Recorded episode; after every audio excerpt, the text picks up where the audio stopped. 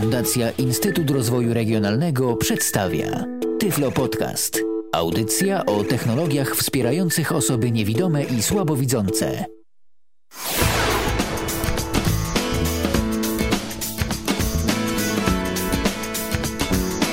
Minęła godzina 19, słuchacie Radia N. Jesteśmy z wami na www.radio.nfm i www.radio.n.pl. Jak w każdy poniedziałek o tej porze audycja Tyflo Podcast w Radiu N. Audycja, w której poruszamy tematy istotne dla osób niewidomych i słabowidzących. Zazwyczaj, no tak jak w dżinglu, to są tematy komputerowe. Dziś komputerowo raczej nie będzie. No chyba, że sobie o elektronicznej e, metodzie głosowania porozmawiamy, której w Polsce nie ma i raczej chyba jeszcze długo nie będzie ale o tym na pewno więcej opowiedzą moi dzisiejsi goście. E, Jolanta Kramasz, prezes Fundacji Wismajor i Fundacji Pies Przewodnik. Witaj. Dzień dobry, witam. Witam również Jacka Zadrożnego, dyrektora warszawskiego oddziału Fundacji Instytut Rozwoju Regionalnego. Witaj Jacku. Dobry wieczór. I dziś porozmawiamy sobie między innymi o dostępnych e, wyborach. E, zacznijmy może od tego, co działo się dziś, a działo się no, sporo, jeżeli chodzi o taką kwestię medialną, bo w programie trzecim Polskiego Radia odbyła się y, konferencja, no, na której o dostępnych wyborach sporo się mówiło, prawda? Ty, Jolu, byłaś na tej konferencji, może nam opowiesz co nieco na ten temat? Tak, byłam. E, pani Rzecznik Praw Obywatelskich, profesor Irena Lipowicz, e, no właśnie mówiła o znaczeniu e, tych dostosowań wyborczych. Też wypowiadali się na ten temat dziennikarze, osoby niepełnosprawne i w studio było takie, był, był taki jakby imitowany lokal wyborczy, w którym oddałam głos na kandydata numer 09 na liście, na e, nakładce do głosowania była cyfra brajlowska i skreśliłam w tym miejscu krzyżyk. Co prawda kandydat był jeszcze bezimienny, no ale w każdym razie przy pomocy takiego narzędzia, jakim jest nakładka do głosowania, udało mi się na tego bezimiennego kandydata zagłosować. A co ogólnie działo się oprócz e, wystąpienia pani Lipowicz na tej konferencji? Coś jeszcze ciekawego można było zaobserwować? W ogóle ludzie byli tak e, zainteresowani e, tematyką dostępnych wyborów, czy to raczej no, jako taką ciekawostkę wszyscy potraktowali?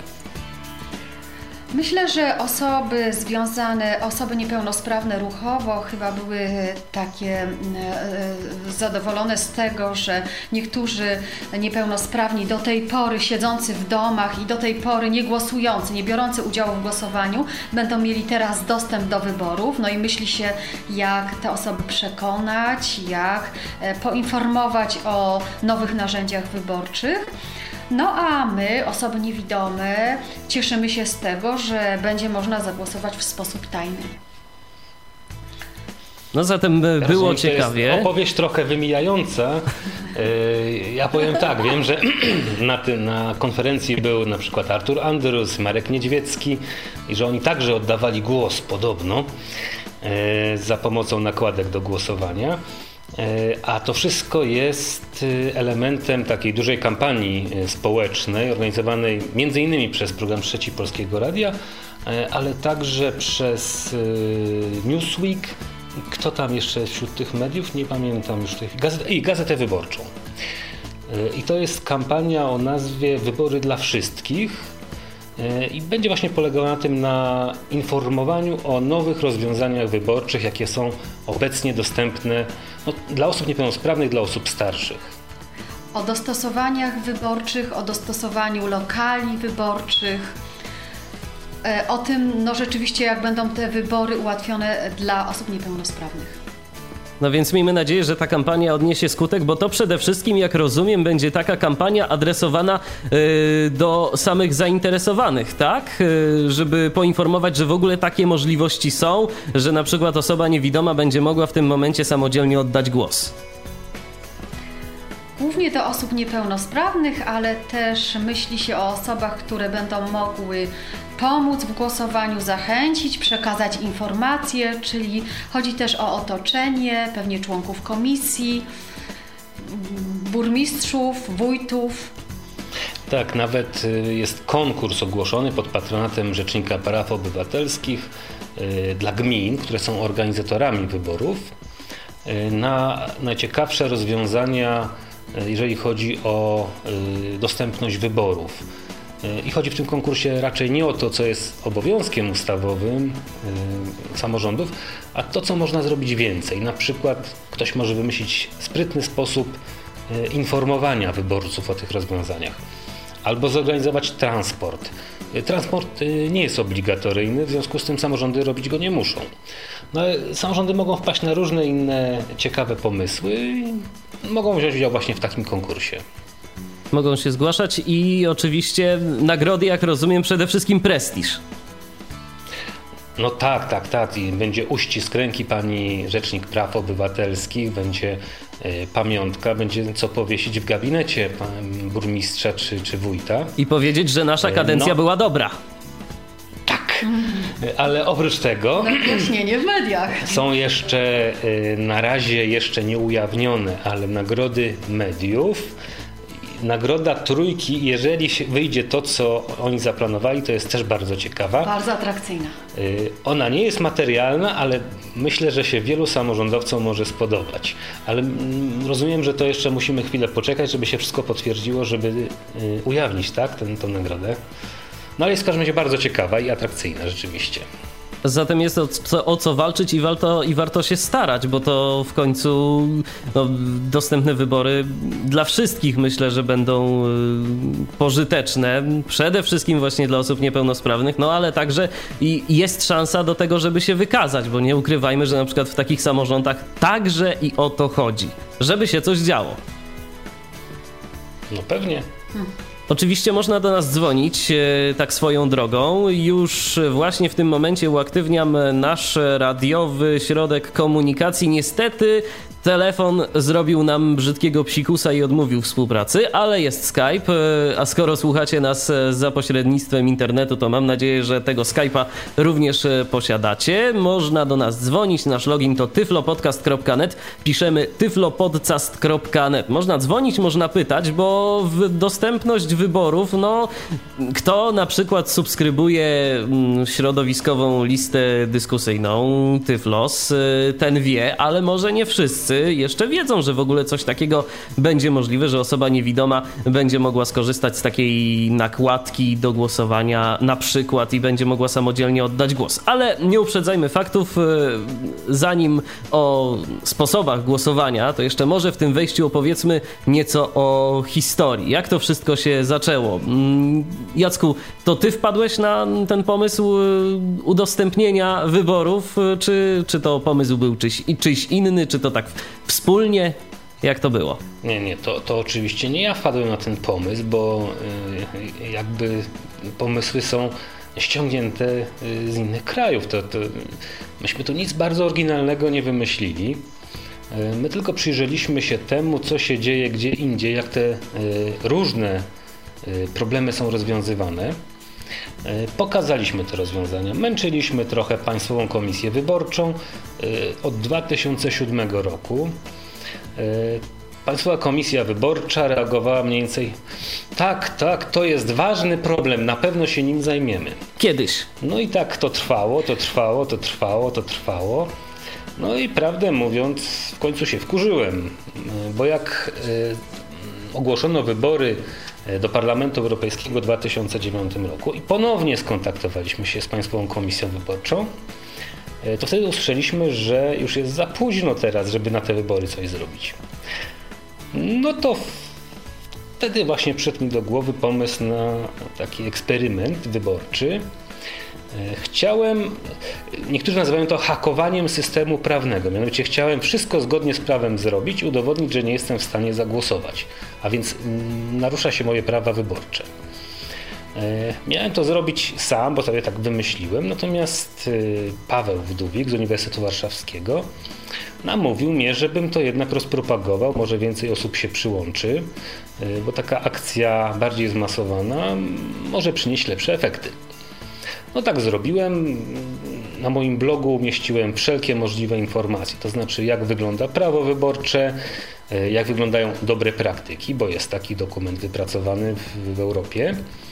E, jakie, jak wygląda scenariusz ewentualnego eksperymentu wyborczego, z kim się można kontaktować. A potem, już po, mm, po eksperymencie, opublikowałem także wzór y, skargi, którą można było złożyć do Sądu Najwyższego z wnioskiem o unieważnienie wyborów. Y, no i wtedy 10, o ile wiem, 10 osób niewidomych z całej Polski złożyło takie, takie protesty wyborcze. E, wszystkie zostały oczywiście odrzucone, czego się zresztą spodziewaliśmy. Natomiast zasygnalizowaliśmy w ten sposób, że istnieje problem. A z ciekawości, jakie było uzasadnienie tego odrzucenia? Każdy dostał inne. Tak, to jest bardzo ciekawe. E, Jola mówi, bo ona również taki e, protest złożyła. I rzeczywiście, znaczy może nie wiem czy wszystkie, bo wszystkich nie czytałem, ale rzeczywiście te, które czytałem, każdy miał trochę inne uzasadnienie. E, w moim wypadku na przykład napisano, że protest nie może być rozpatrzony, ponieważ nie dostarczyłem dowodów. E, napisałem w proteście, że takie dowody posiadam, mam je e, u siebie. Rzeczywiście ich nie przekazałem, ale rozprawy w Sądzie Najwyższym dotyczące wyborów odbywają się w trybie, no jeżeli nie tajnym, to takim, no, no nie informuje się stron, o tak może. Nie informuje się stron o tym, że, że taka, taka rozprawa będzie. E, inni dostali wyroki, że, że to wszystko zgodnie z prawem, że tam nie została naruszona ordynacja. Jeszcze inni, mm, zrobiliśmy pewien błąd tak naprawdę w tych protestach, ponieważ powołaliśmy się także na e, prawo europejskie. I tu też mieli dobrą podstawę, żeby odrzucić, ponieważ no, prawo europejskie nie ingeruje w prawo wyborcze krajów członkowskich. No ale tak cała kolekcja była tych, y, tych, tych wyroków y, i oczywiście wszystkie były negatywne. Y, natomiast to zasygnalizowało problem, mm, no bo rzeczywiście on istnieje. My jako osoby niewidome jesteśmy w takiej trochę dziwnej sytuacji, bo niby nam się przyznaje prawa wyborcze, niby możemy pójść zagłosować, ale nie możemy zachować tajności. Jeżeli chcemy ten przymiot wyborów utrzymać jakoś przy sobie, że nie chcemy się dzielić tym z nikim, to nie możemy wziąć udziału w wyborach.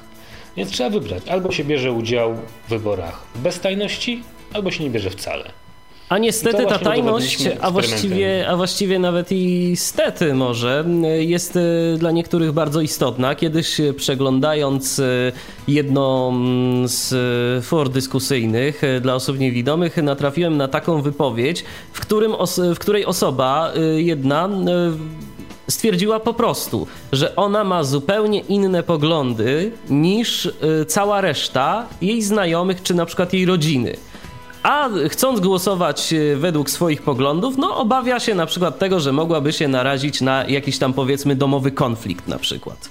No i tu już e, zaczyna się problem, bo tak jak e, no, z pewnością wiele osób mogłoby stwierdzić, że no to tak naprawdę można kogoś poprosić, no ale to nie o to chodzi.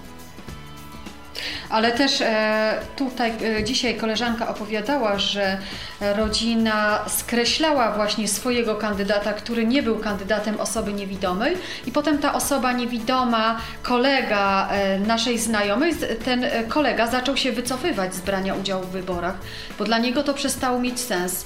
Po prostu w jego imieniu ktoś inny oddawał swój drugi głos. No. Na własnego kandydata.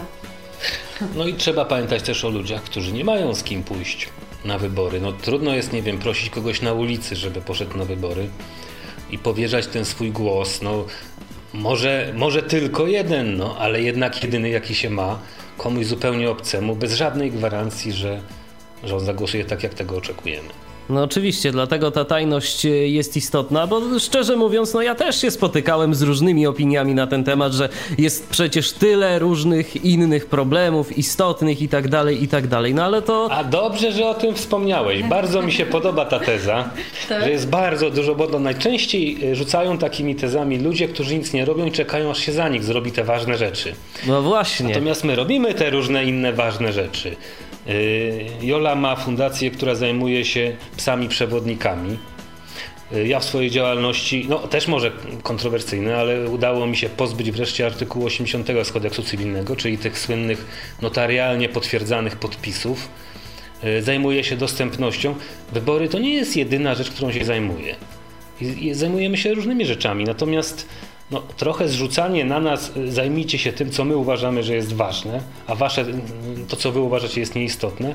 No, przyznam, że mnie osobiście irytuje. Ale poza tym też e, tak jak e, mamy wpływ na e, osoby, które są w parlamencie, to też wydaje nam się, że w pewien sposób możemy te przyziemne sprawy rozwiązywać, czyli na przykład nasz, nasze korzystanie z kredytów bankowych, tak jak ja kiedyś zajmowałam się możliwością wchodzenia do miejsc użytku publicznego z psami przewodnikami.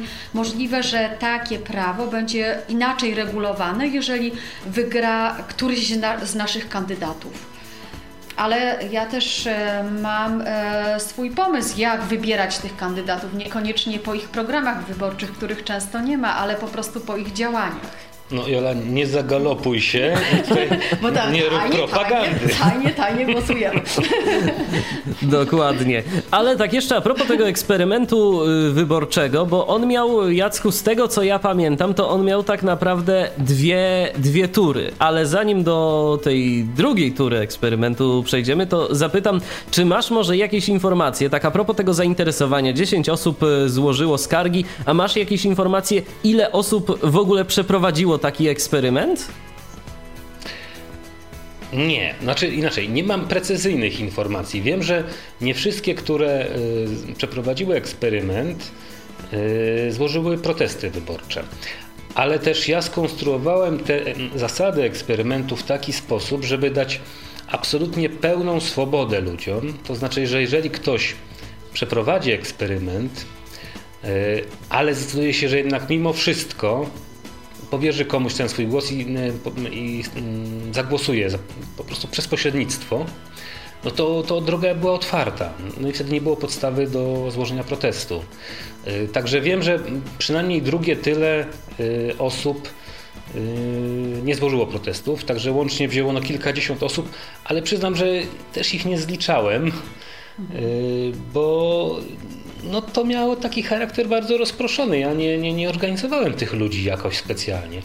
Każdy dostawał narzędzia do ręki, chciał to korzystał, nie chciał to nie korzystał. Nie, nie, nie, nie, zbierałem ludzi, o tak.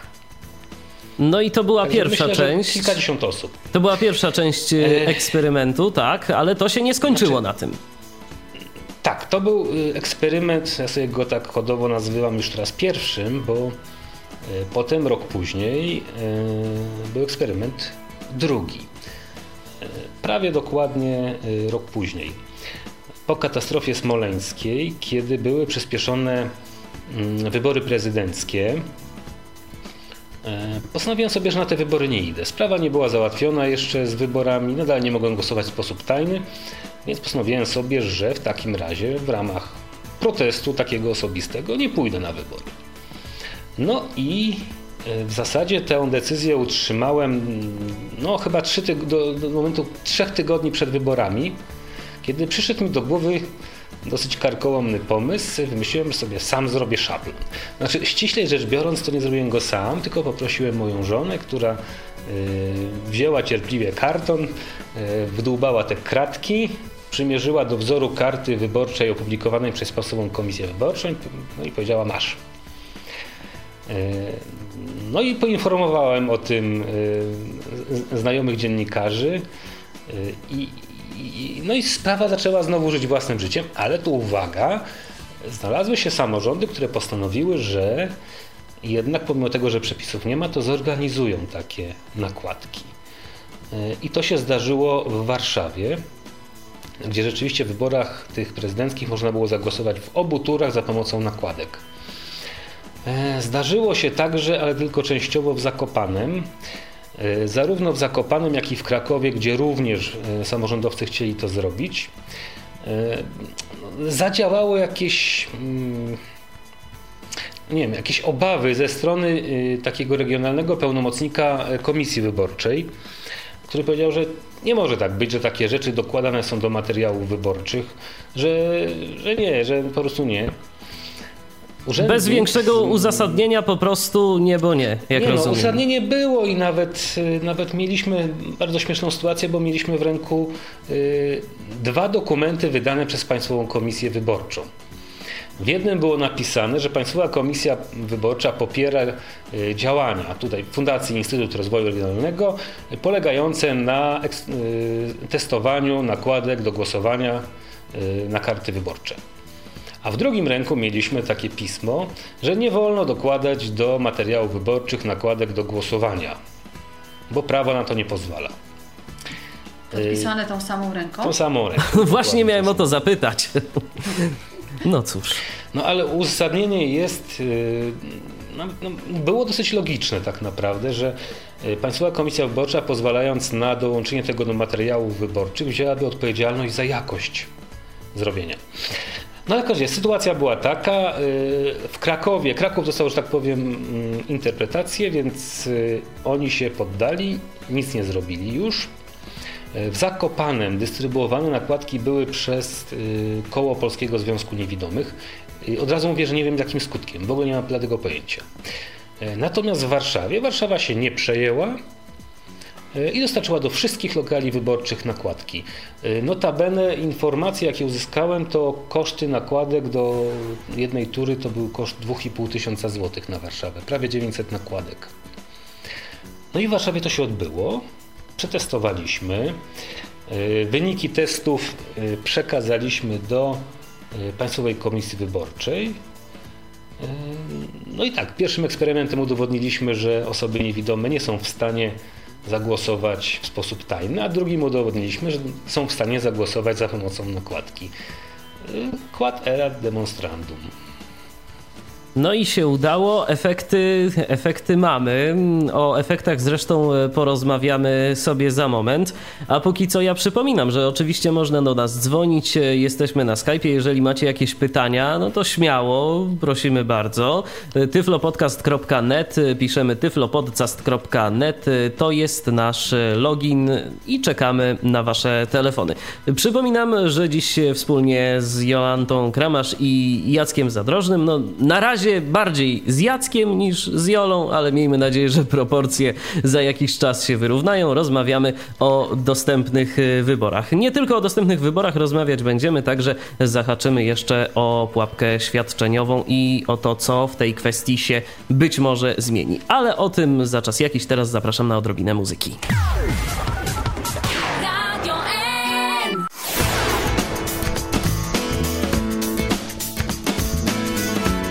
A to jest cały czas audycja Tyflo Podcastu na antenie Radia N, www.radio.nfm, www.radio.npl. Można dzwonić do nas. Zachęcam do dzwonienia, do zadawania pytań, jeżeli ktoś jakieś ma.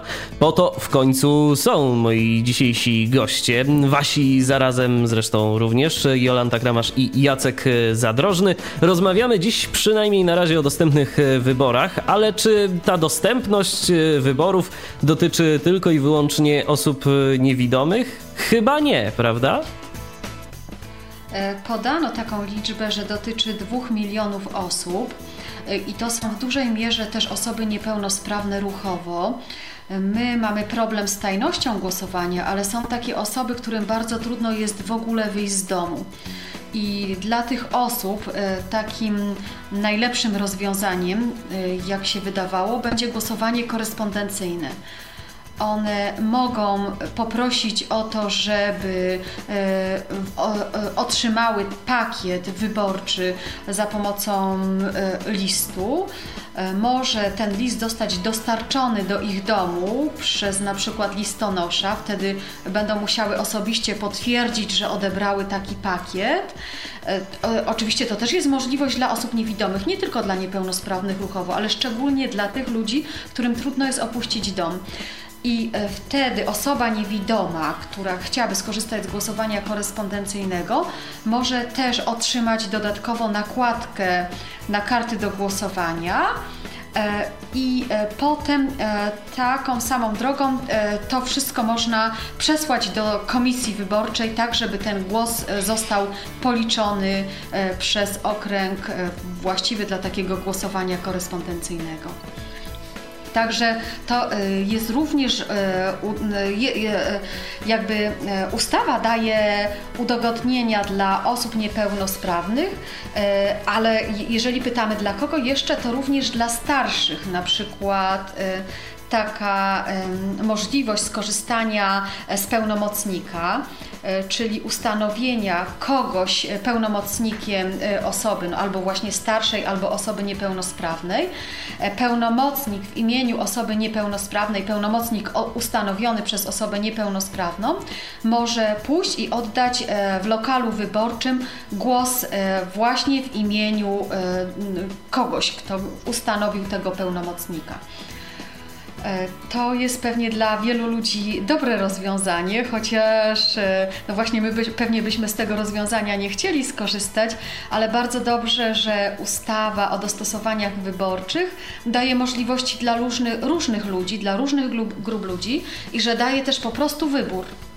Dokładnie, bo e... dzięki temu może każdy zagłosować w taki sposób, w jaki jest dla niego najlepszy. Czy jeszcze jakieś najlepszy? udogodnienia? I, i taki, który naprawdę wybrał. E, również w ramach tej ustawy bardzo e, też będzie przekazywana informacja wyborcza. E, informacja w alfabecie Braille'a, informacja o sposobach głosowania, o listach. E, e, to jest takie e, rozwiązanie, to znaczy niby ten obowiązek był nakładany na różnego rodzaju samorządy, ale teraz też jest to po prostu zagwarantowane ustawowo.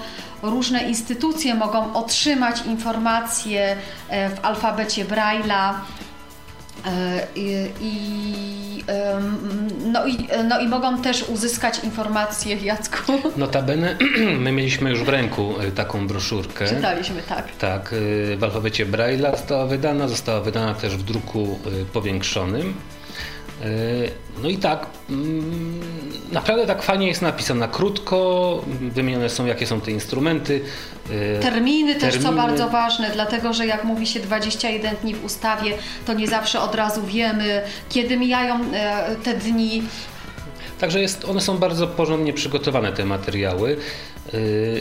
E, jeszcze jest jeden sposób informacji, znaczy nie, przepraszam, jeszcze dwa przynajmniej. To znaczy ma być uruchomiony portal y, wyborczy Państwowej Komisji Wyborczej, który ma spełniać y, wymogi dostępności informacji dla osób niepełnosprawnych.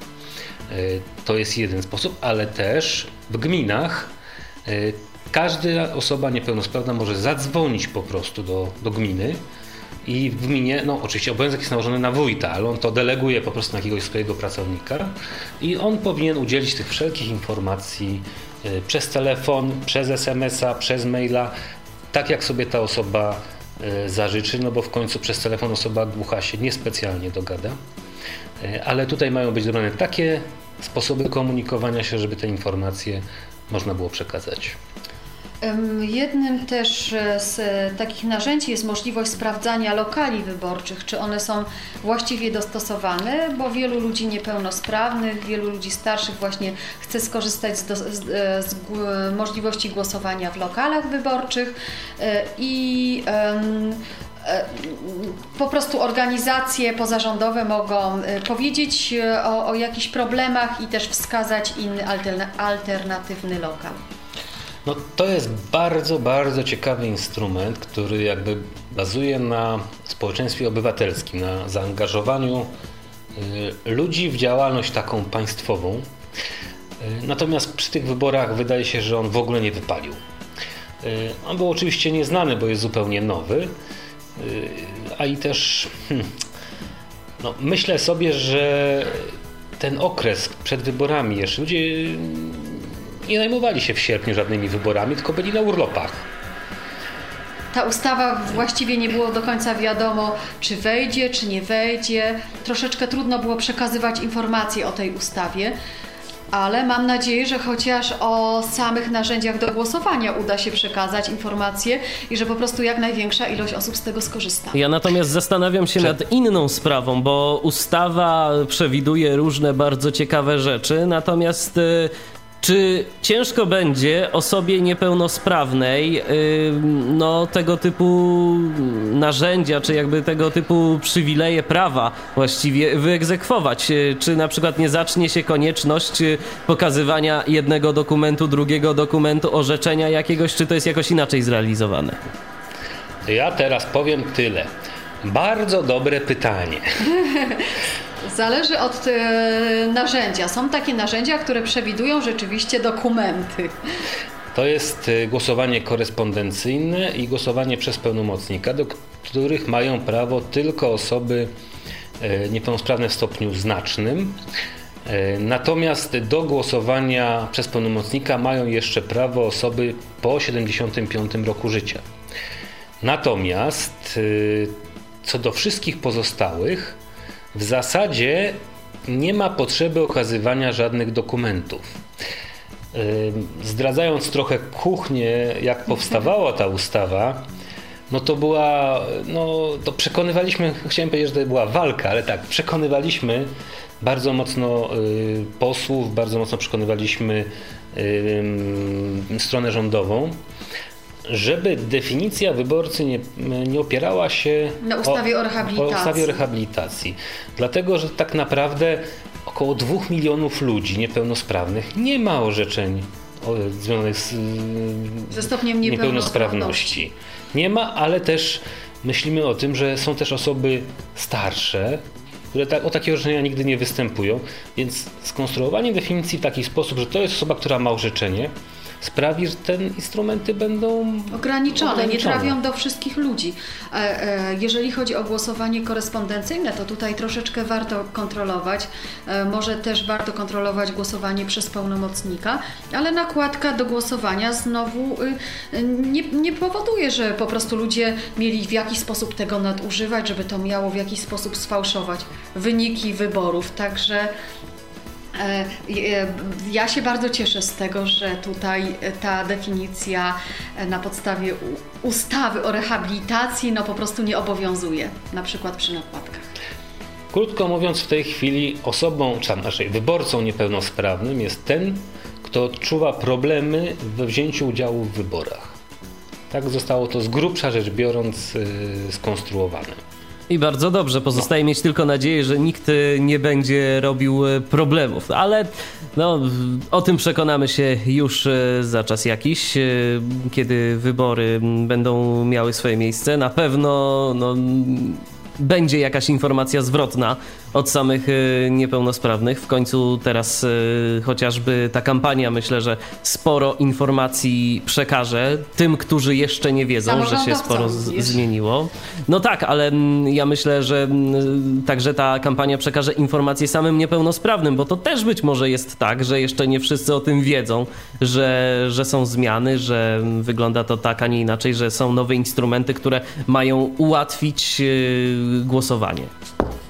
Natomiast... Ja myślę, że to jest e, kam, że kampania jest skierowana właśnie do dwóch stron, to znaczy na bardzo zależy na osobach niepełnosprawnych, żeby skorzystać z tego, co daje ustawa, ale też e, ważne jest, żeby te osoby, e, które będą miały wpływ na no, po prostu nasze, naszą możliwość skorzystania z narzędzi, żeby te osoby również wiedziały. Wtedy, kiedy były nakładki do głosowania w Warszawie, ja przyszłam do swojej komisji wyborczej i zapytałam właśnie, czy mogłabym uzyskać taką nakładkę, to pani z komisji e, zapytała mnie, czy przyszłam bez opiekuna. No cóż. Także. E... Znaczy, ja mogę od razu też powiedzieć, że ja już zgłosiłem potrzebę głosowania za pomocą. A, bo może o mechanizmie. E, to nie jest tak, że nakładki będą we wszystkich lokalach, a przynajmniej nie ma takiego obowiązku ustawowego choć wydaje się, że wiele samorządów tak zrobi dla własnej wygody. A czy te e, nakładki, tak, jeszcze trzeba... Jacku, zanim, zanim będziesz kontynuował myśl, czy te nakładki y, będą y, no, samorządy dostawać z jakiegoś jednego centralnego punktu, czy też każdy będzie musiał zaopatrzyć się w nie we własnym zakresie? Ani jedno, ani drugie. Nie ma żadnego centralne, centralnej produkcji materiałów wyborczych. E, za organizację wyborów odpowiadają samorządy. Najczęściej samorządy gminne, więc one po prostu zamawiają karty do głosowania, a teraz będą zamawiać także nakładki e, gdzieś na swoim terenie, albo niekoniecznie na swoim, ale gdzieś to sobie muszą zamówić. Także jest to, że tak powiem, na głowie samorządów, a samorządowcy są słabo poinformowani. Ja już zapotrzebowałem nakładkę, natomiast pani była tu w Urzędzie Dzielnicy Targówek w Warszawie zupełnie niezorientowana. Y, różne rzeczy usiłowała mi wmówić gdyby nie to, że dokładnie wiedziałem, co jest napisane w ustawie, y, to pewnie by mnie przekonała na przykład, że muszę iść do specjalnego lokalu. Y, a tak nie jest. Oczywiście każdy głosuje w swoim lokalu i tam powinna być nakładka. Także samorządowcy też muszą się sporo dowiedzieć, ale też wiem, że Państwowa Komisja Wyborcza za tydzień organizuje takie duże, no nie wiem nazwać, spotkanie organizacyjny, także przekażę te informacje. Mam nadzieję, że już sytuacja się rozjaśni. Ja zapotrzebowanie złożyłem, bo pani posprawdzała, oddzwoniła do mnie, powiedziała, że już, że wszystko się zgadza, że mam rację i że nakładka będzie na mnie czekała w lokalu wyborczym. Także ja swoją sprawę załatwiłem. Jacku, a gdybyś tak powiedział, jak wyglądała ta cała procedura? Jak znalazłeś odpowiednią panią?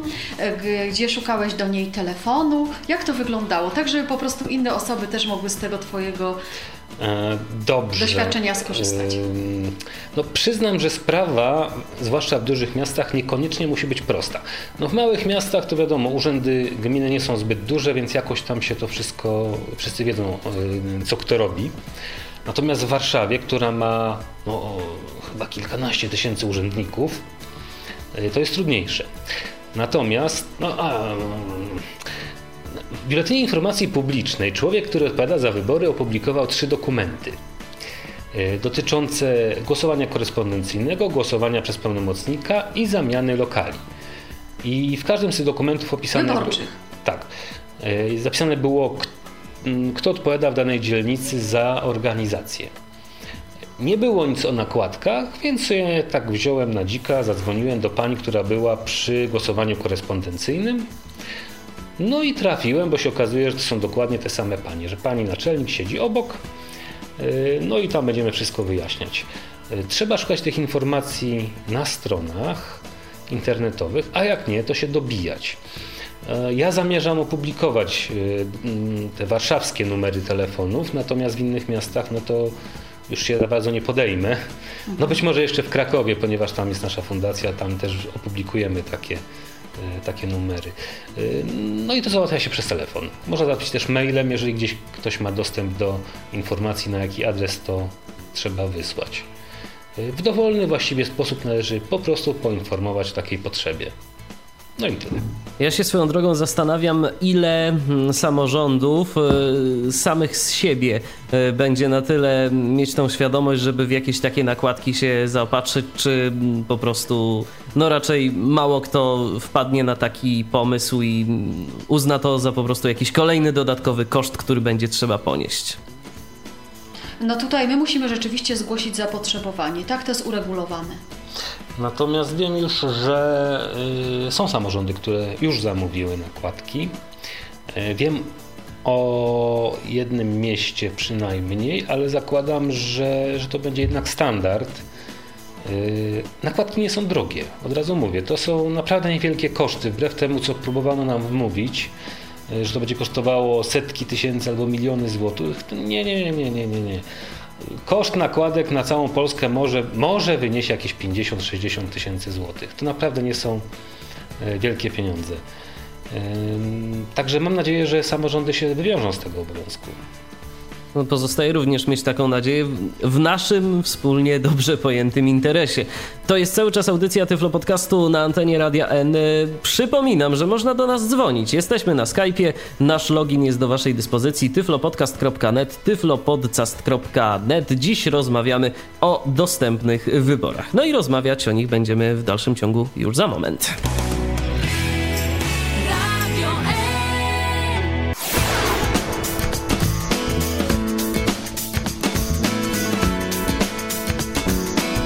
To jest cały czas audycja Tyflo Podcastu na antenie Radia N. Cały czas rozmawiamy na temat dostępnych wyborów. No i mamy pierwszy telefon, mamy pierwsze pytanie. Dodzwonił się do nas Piotr. Witaj Piotrze.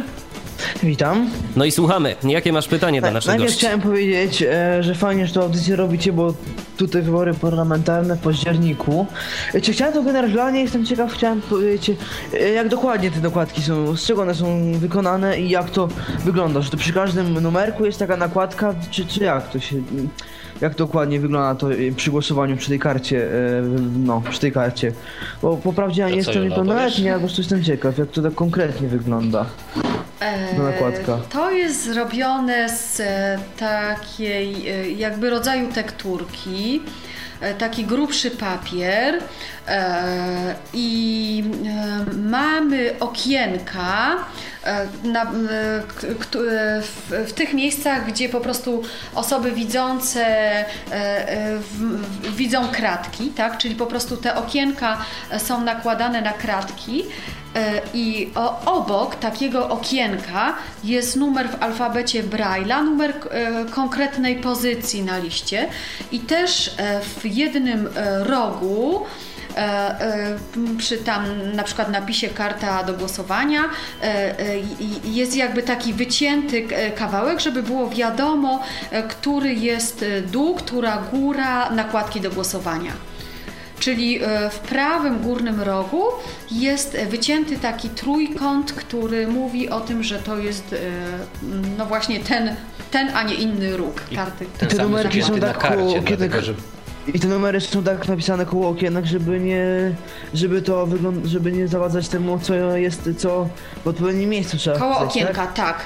Tak jak dzisiaj e, miałam w ręku nakładkę do głosowania, e, to było z prawej strony koło okienka. A ponieważ e, ta nakładka miała tyle miejsc, że były po prostu po dwóch stronach karty do głosowania, to z jednej strony było okienko i cyferka, a po drugiej stronie po prawej też kolejne numerki i, i, i kolejne okienka.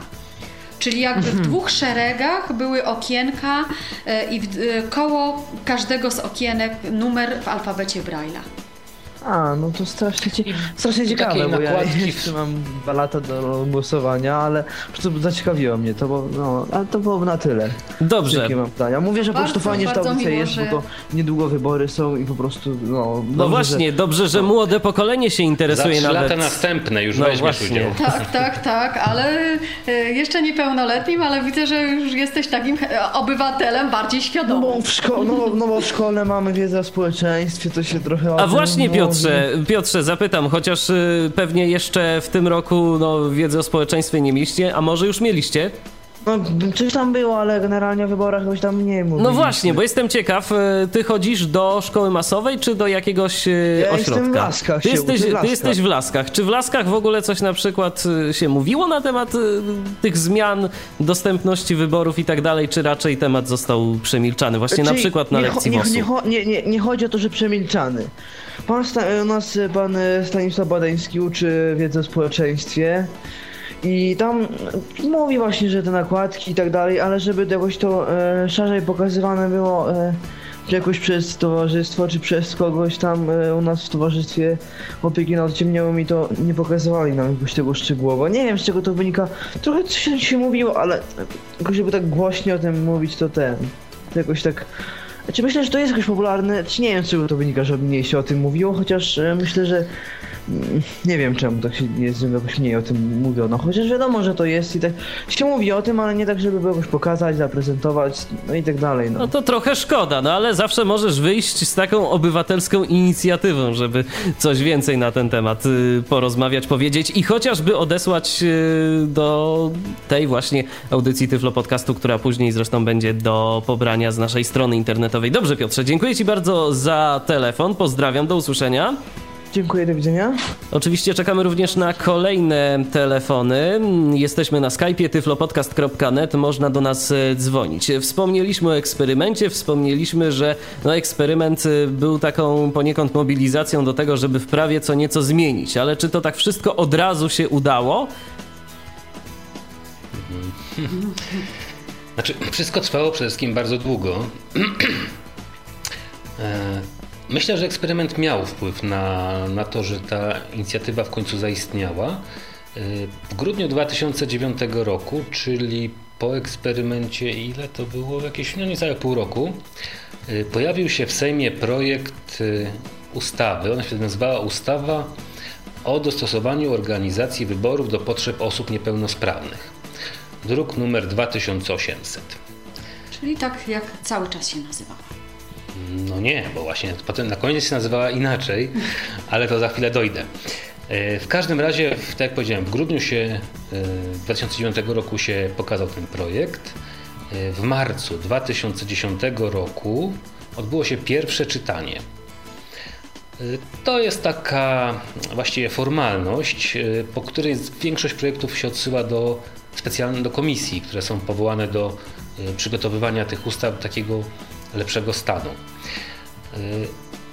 Zostało skierowane takiej komisji nadzwyczajnej do spraw zmian e, w prawie wyborczym, ponieważ tych zmian no, trochę było, więc powstała specjalna komisja, e, która miała zajmować się no, między innymi tymi parytetami i różnymi innymi rzeczami, o których tam już nie będę w tym momencie opowiadał.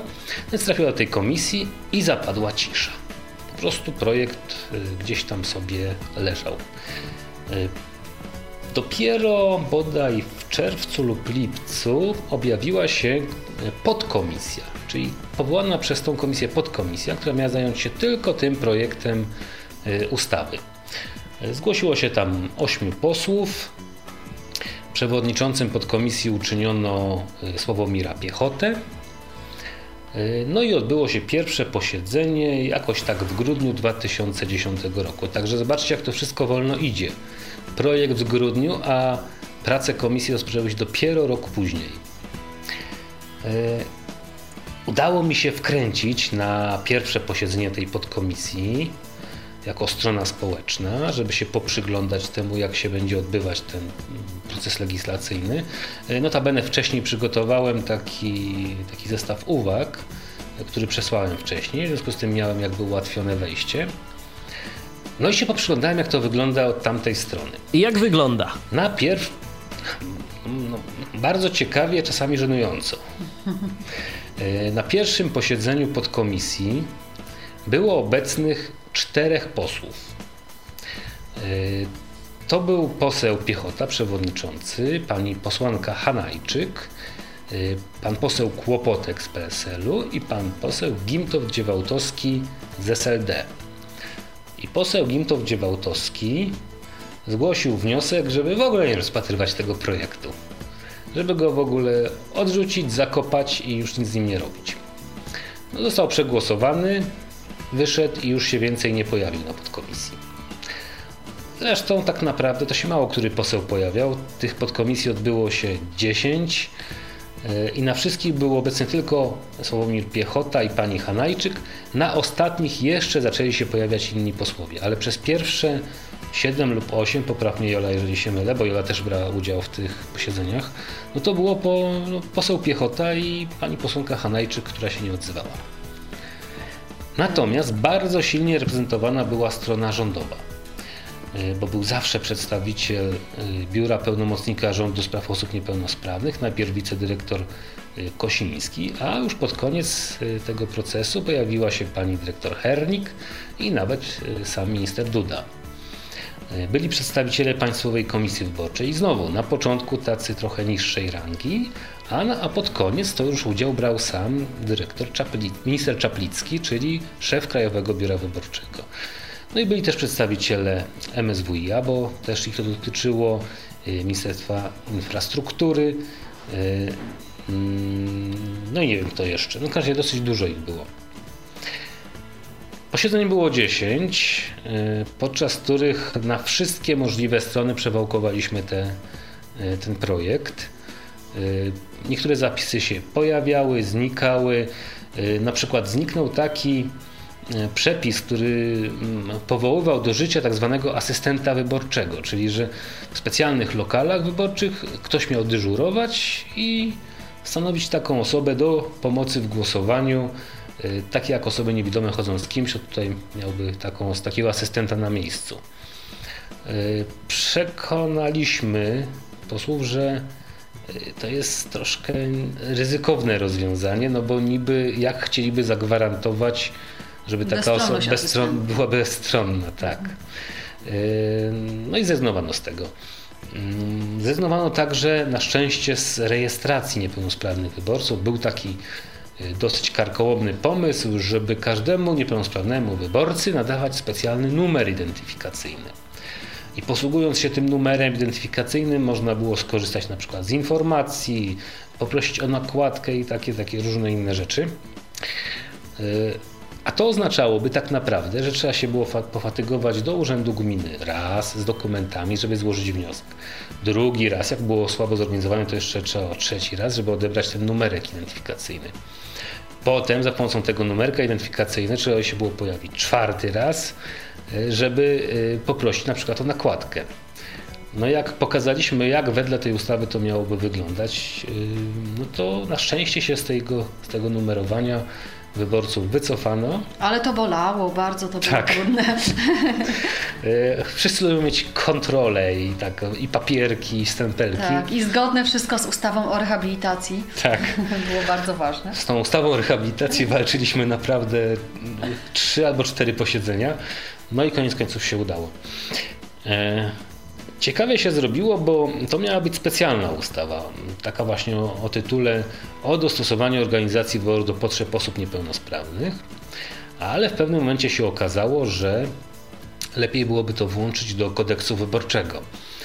No i dlatego y, zmieniono tytuł ustawy, a także numer y, drukowi. Wtedy już jak zakończyły się oczywiście prace w podkomisji. No i teraz nazywa się ten projekt no, e, ustawa zmieniająca ustawę kodeks wyborczy i przepisy wprowadzające kodeks wyborczy. A druk ma numer, oj mówię z pamięci, więc może mi umknąć 4143. Jakby ktoś miał zamiar szukać, to od razu mówię, numer mówię z pamięci, więc niekoniecznie się musi zgadać. zgadać.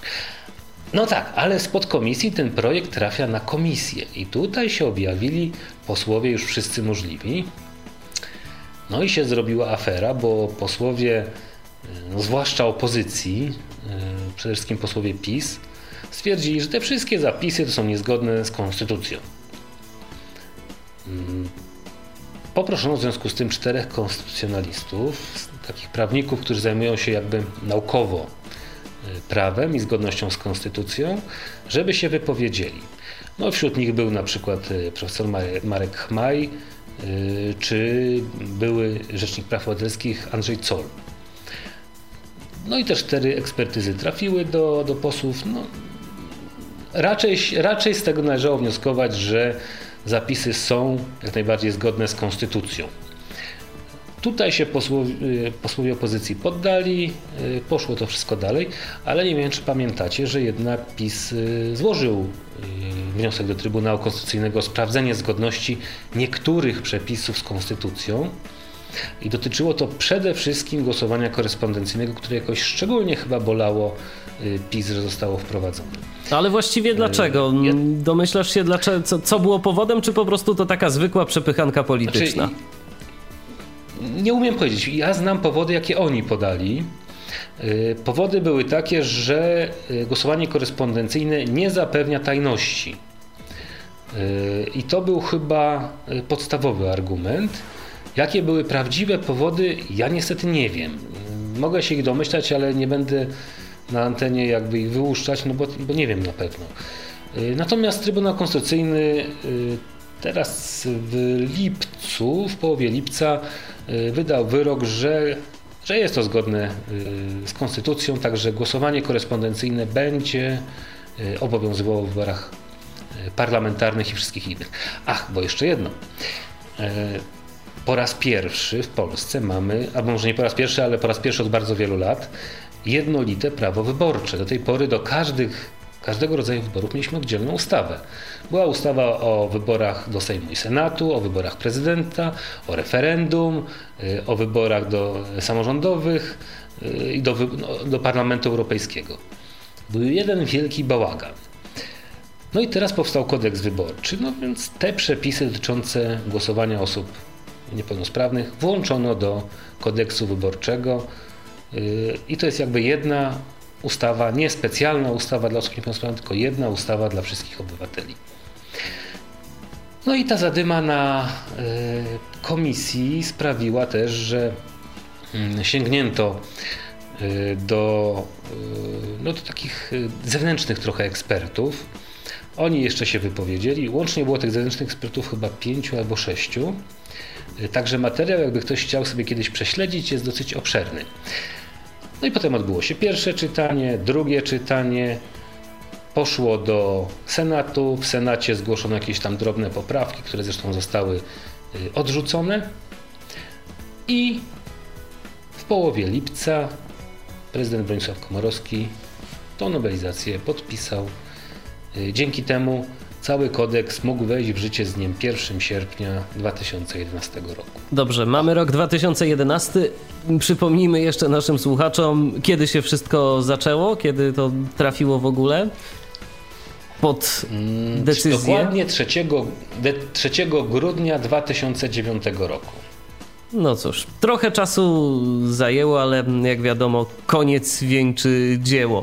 A teraz, e, skoro już e, mamy takie narzędzia w ręku, osoby niepełnosprawne czy osoby starsze mają ułatwione głosowanie, to może jeszcze nieco powiedzmy na temat ich samych. Co mamy, t- co mamy, bo już wiemy, co mamy, ale może nieco bardziej szczegółowo. O nakładce powiedzieliśmy. e, Piotr nas pytał, jak ona wyglądała. Ale to nie wszystko, prawda? E, Głosowanie korespondencyjne, pełnomocnik, e, informacja, dostosowanie lokali. E, Jeżeli chodzi o po kolei głosowanie korespondencyjne, mamy, e, musimy e, e, też poprosić o możliwość e, skorzystania z takiego głosowania. E, I podajemy kilka informacji, ale do tego, żeby skorzystać z głosowania korespondencyjnego, też musimy okazać się orzeczeniem o stopniu niepełnosprawności. I z tego co pamiętam, potrzeby głosowania korespondencyjnego zgłaszamy na 21 dni przed wyborami. Tak. E, e, e, otrzymujemy od listonosza pakiet wyborczy i musimy odebrać go osobiście.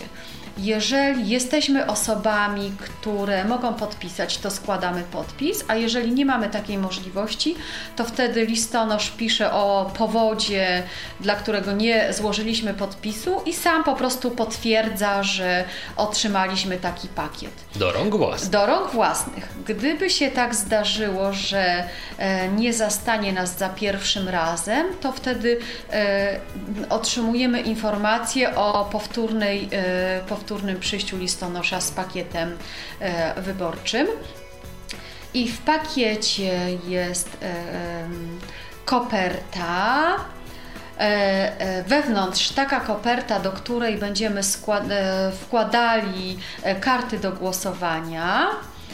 E, e, I oprócz tego, jeżeli poprosimy o nakładkę do głosowania, to ona jakby też e, je- jest elementem tego pakietu wyborczego.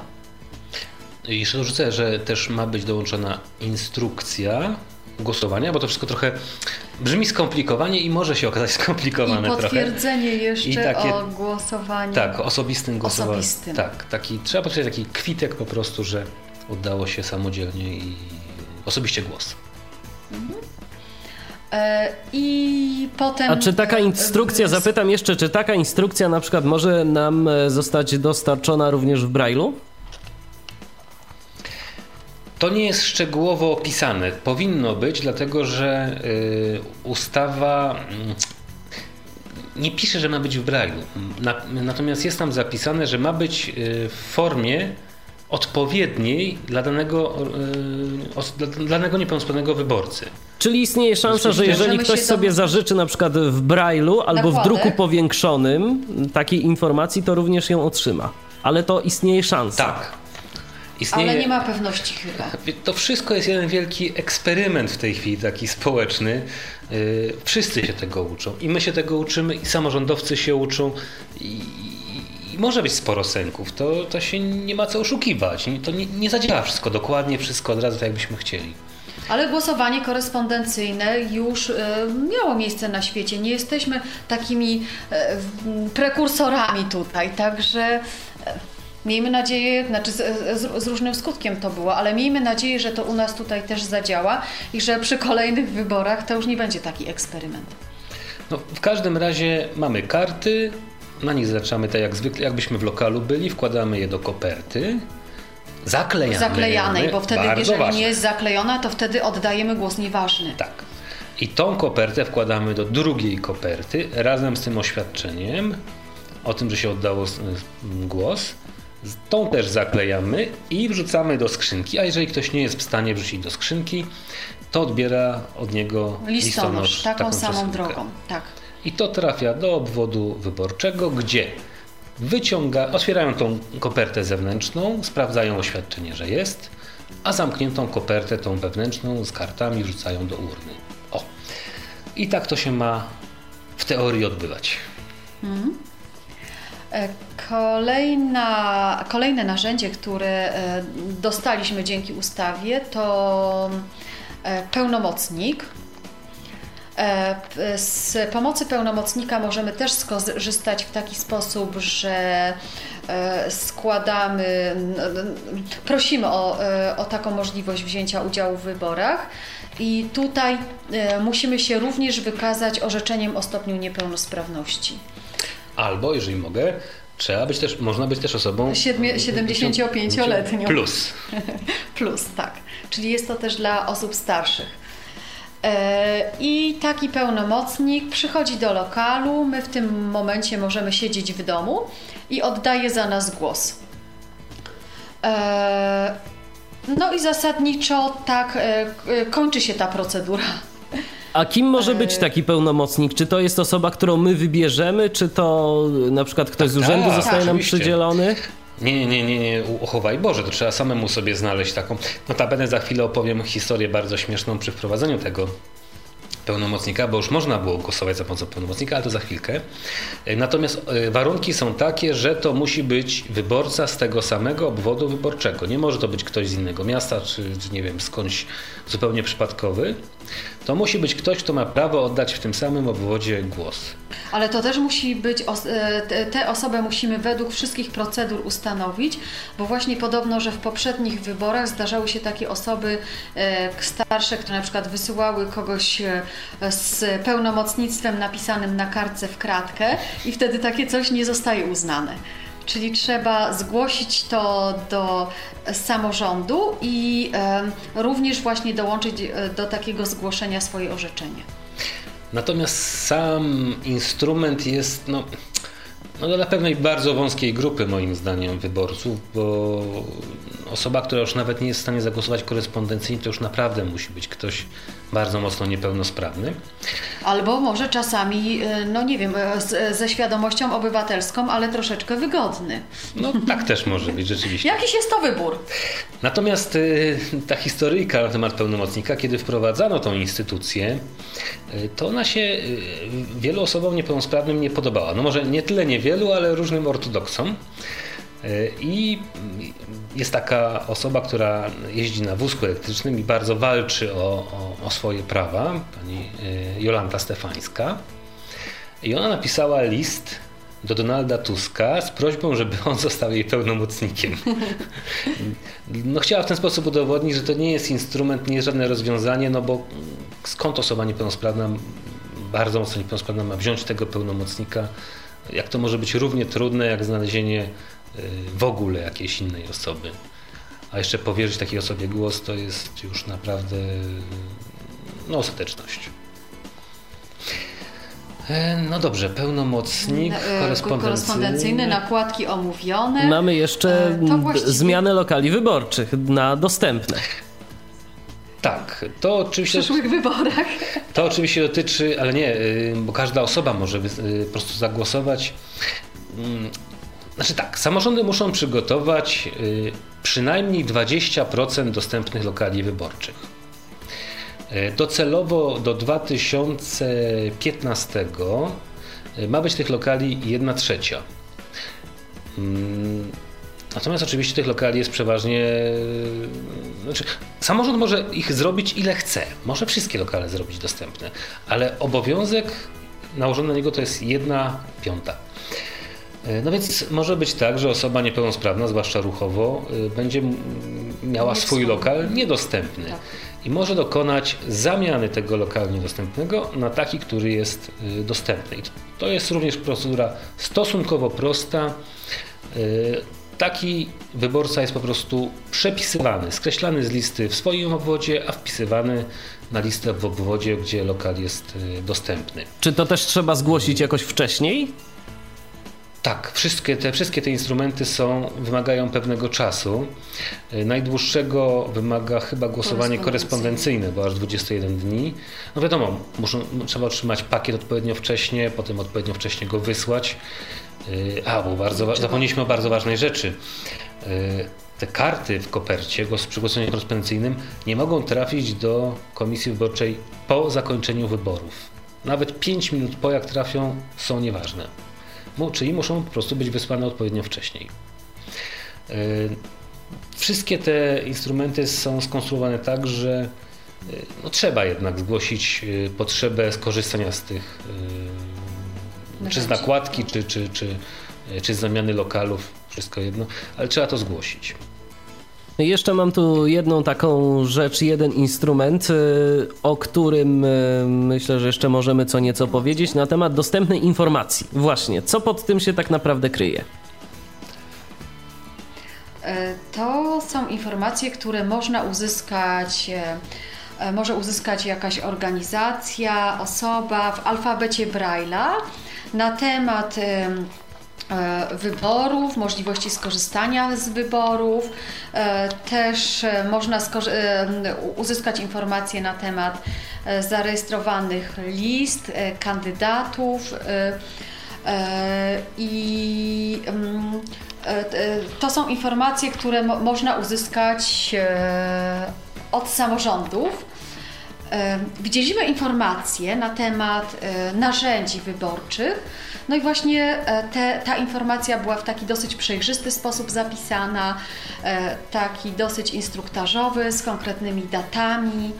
E, czytaliśmy ją w, w alfabecie Braille'a druku powiększonym. Ale to jest tylko Ale ta informacja, właśnie, czy to jest tylko informacja w alfabecie Braille'a, czy to po prostu jest... Nie, nie, nie. Samorząd może udzielać informacji słownie, słownie przez, przez telefon, może wysłać maila, może wysłać pakiet drukowany do takiego wyborcy niepełnosprawnego.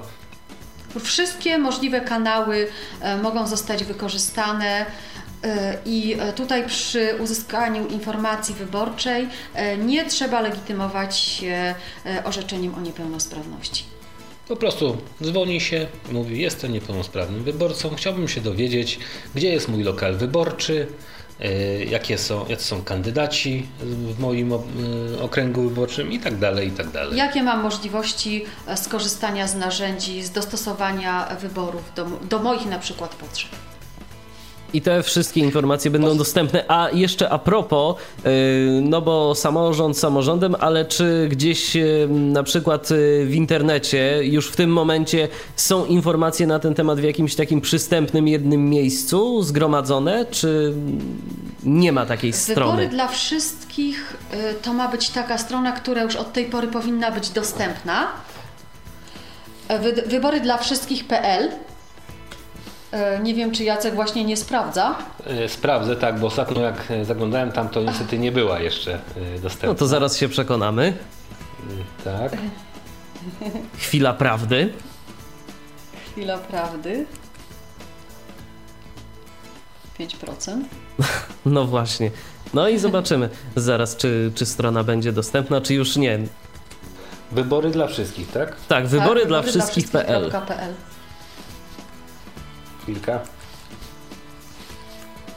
A w międzyczasie, kiedy Jacek będzie sprawdzał, to ja już ponownie przypomnę, że można do nas dzwonić. Jesteśmy do Waszej dyspozycji. Dziś e, przynajmniej jeszcze przez momencik rozmawiać będziemy właśnie o dostępnych e, wyborach. Wy możecie dzwonić, możecie pytać, tak jak zapytał e, Piotr na przykład. tyflopodcast.net to jest nasz skype'owy login.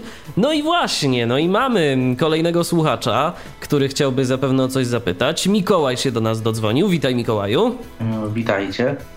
E, ja mam jeszcze takie pytanie y, do tych kart, takie powiedzmy technikalia cały czas mnie nurtują, ponieważ no, ja jak z głosowań poprzednich, w których miałem okazję uczestniczyć, zawsze kojarzę, że to są takie przynajmniej karty do głosowania mm, z reguły są dosyć dużych rozmiarów, ponieważ to są listy poszczególnych partii politycznych, które są a to dłuższe, a to krótsze. Niektóre są nawet takiego powiedzmy wymiaru takiej wielkiej płachty wielokrotnie e, rozkładanej i tu jest pytanie takie, czy te karty są, do, yy, znaczy, czy yy, te nakładki brajlowskie są dostosowane do tej karty albo względnie odwrotnie, czy karty są jakoś specjalnie zrobione tak, żeby te, te, te, te tymi kartami je obsłużyć. W zasadzie tak powinno być. Za wzory kart do głosowania i nakładek odpowiada Państwowa Komisja Wyborcza. E, bardzo długo pracowaliśmy z Państwową Komisją Wyborczą, przygotowaliśmy im kilka prototypów. E, tutaj pozwalam sobie podziękować m.in. Romanowi Roczeniowi, który nam w pierwszym etapie bardzo w tym pomógł. E, potem też Jarek Gniatkowski bardzo mocno przy tym działał. I sprawdziliśmy, jak to można zrobić, żeby. Tak naprawdę my się nie martwiliśmy wcale o te duże karty, tylko o książeczkowe. Zastanawialiśmy się, czy w nich się da tego użyć. O te właśnie mi chodziło. E, natomiast zaczęliśmy trochę zgłębiać temat. E, pytaliśmy, dlaczego te karty są takie różne, że jedno takie malutkie, drugie takie wielkie, trzecie książeczki. Skąd to się bierze? Przecież sprawdziliśmy, to nie, jest, nie zależy wcale od liczby kandydatów. Czasami książeczkę się robiło dla mniejszej liczby kandydatów niż taką jedną kartkę dla większej. No i się okazało, że każdy robi jak chce. W związku z tym y, tak naprawdę to y, jeżeli ktoś zrobi złą kartę, do której się nie da zrobić nakładki, to będzie miał kłopot, więc samorząd po prostu musi zadbać o to. Ale, Ale my też nie kto? wiemy. Mamy każdy samorząd. Każdy samorząd to Czyli w każdym samorządzie mogą Samodzie. być różne karty. Tak. Aha. Dlatego, że Państwowa Komisja Wyborcza określa ogólny wzór. E, pokazuje także tak zwaną wizualizację, czyli jak karta tak z grubsza powinna wyglądać, ale z grubsza. Bo jak sam powiedziałeś, no w jednym miejscu kandyduje 10, a w drugim 100. Nie da się określić konkretnego wzoru, skoro są tak różne y, grupy wyborców. W Warszawie na przykład na każdej liście zarejestrowanej Komitetu Wyborczego może być 40 kandydatów. Y, list jest zarejestrowanych w Warszawie y, kilkanaście czy nawet kilkadziesiąt, a w innym miejscu kandydatów może być najwyżej 12, a list zarejestrowanych będą dwie. W związku z tym nie da się określić jednego spójnego wzoru karty ale karta musi być taka, żeby dało się do niej zrobić nakładkę i trzeba zrobić taką nakładkę, żeby pasowała do karty. Jak się z tego wywiążą samorządy? Sam jestem ciekaw. I drukować równo, dlatego że jeżeli e, będzie wydrukowane na przykład, że będzie to w jakiś spochyły sposób napisane, e, to e, możliwe, że nakładka nie pasowałaby do właściwego miejsca na karcie. A czy też będzie jakieś powiedzmy oznaczenie typu, no bo domyślam, że karta, ta nakładka ma takie specjalne oznaczenie w którymś narożniku i czy odpowiednie takie będzie też, nie wiem, przycięcie czy coś takiego na karcie wyborczej? Czy tak to będzie trzeba raczej tak wyprosić komisję o przyłożenie, że tak powiem? Powinno być e, takie przycięcie. Powinno być, chociaż my w, namawialiśmy PKW, e, żeby w instrukcji dla, e, dla komisji przekonać ich, żeby wkładali tą kartę od razu do nakładki, żeby ryzyko tego popełnienia błędu było jak najmniejsze. No właśnie, bo też y, spotkałem się, tego... Y, tak jeszcze Jasko przerwę Ci, bo też spotkałem się z taką e, opinią jednego z moich znajomych, że a w sumie to, to głosowanie takie samodzielne to może być jeszcze większy problem, bo na przykład karta się przesunie i głos będzie nieważny. I co wtedy? Na przykład, właśnie. Wtedy nic. No właśnie. Będzie głos nieważny. Będzie głos, będzie głos nieważny. Trzeba rzeczywiście troszeczkę przyłożyć, trzeba się postarać. No, przecież wiecie dobrze wszyscy, jak tu, jak tu siedzimy, że tak powiem, no, że osoby niewidome, żeby wykonać różne rzeczy, muszą się bardziej przyłożyć niż osoby widzące, bo większość rzeczy jest trudniejszych. Ta też jest trudniejsza dla nas niż niż dla osób widzących Ale widzący na karcie. też się może pomylić, prawda? Też może oddać głos nieważny, bo coś tam, tak. nie wiem, zapomniał okularów albo źle trochę, za, za bardzo machnął długopisem. Albo, albo źle odczytał nazwisko. albo źle odczytał, tak? Y, o Dlatego warto poćwiczyć X. Słyszałem, ktoś się pomylił. Jeszcze, tak swoją drogą. To jest taki, No, ja taki- przyznam, że przez te ostatnie o, 4 lata bardzo się dużo tych X-ów naćwiczyłem już.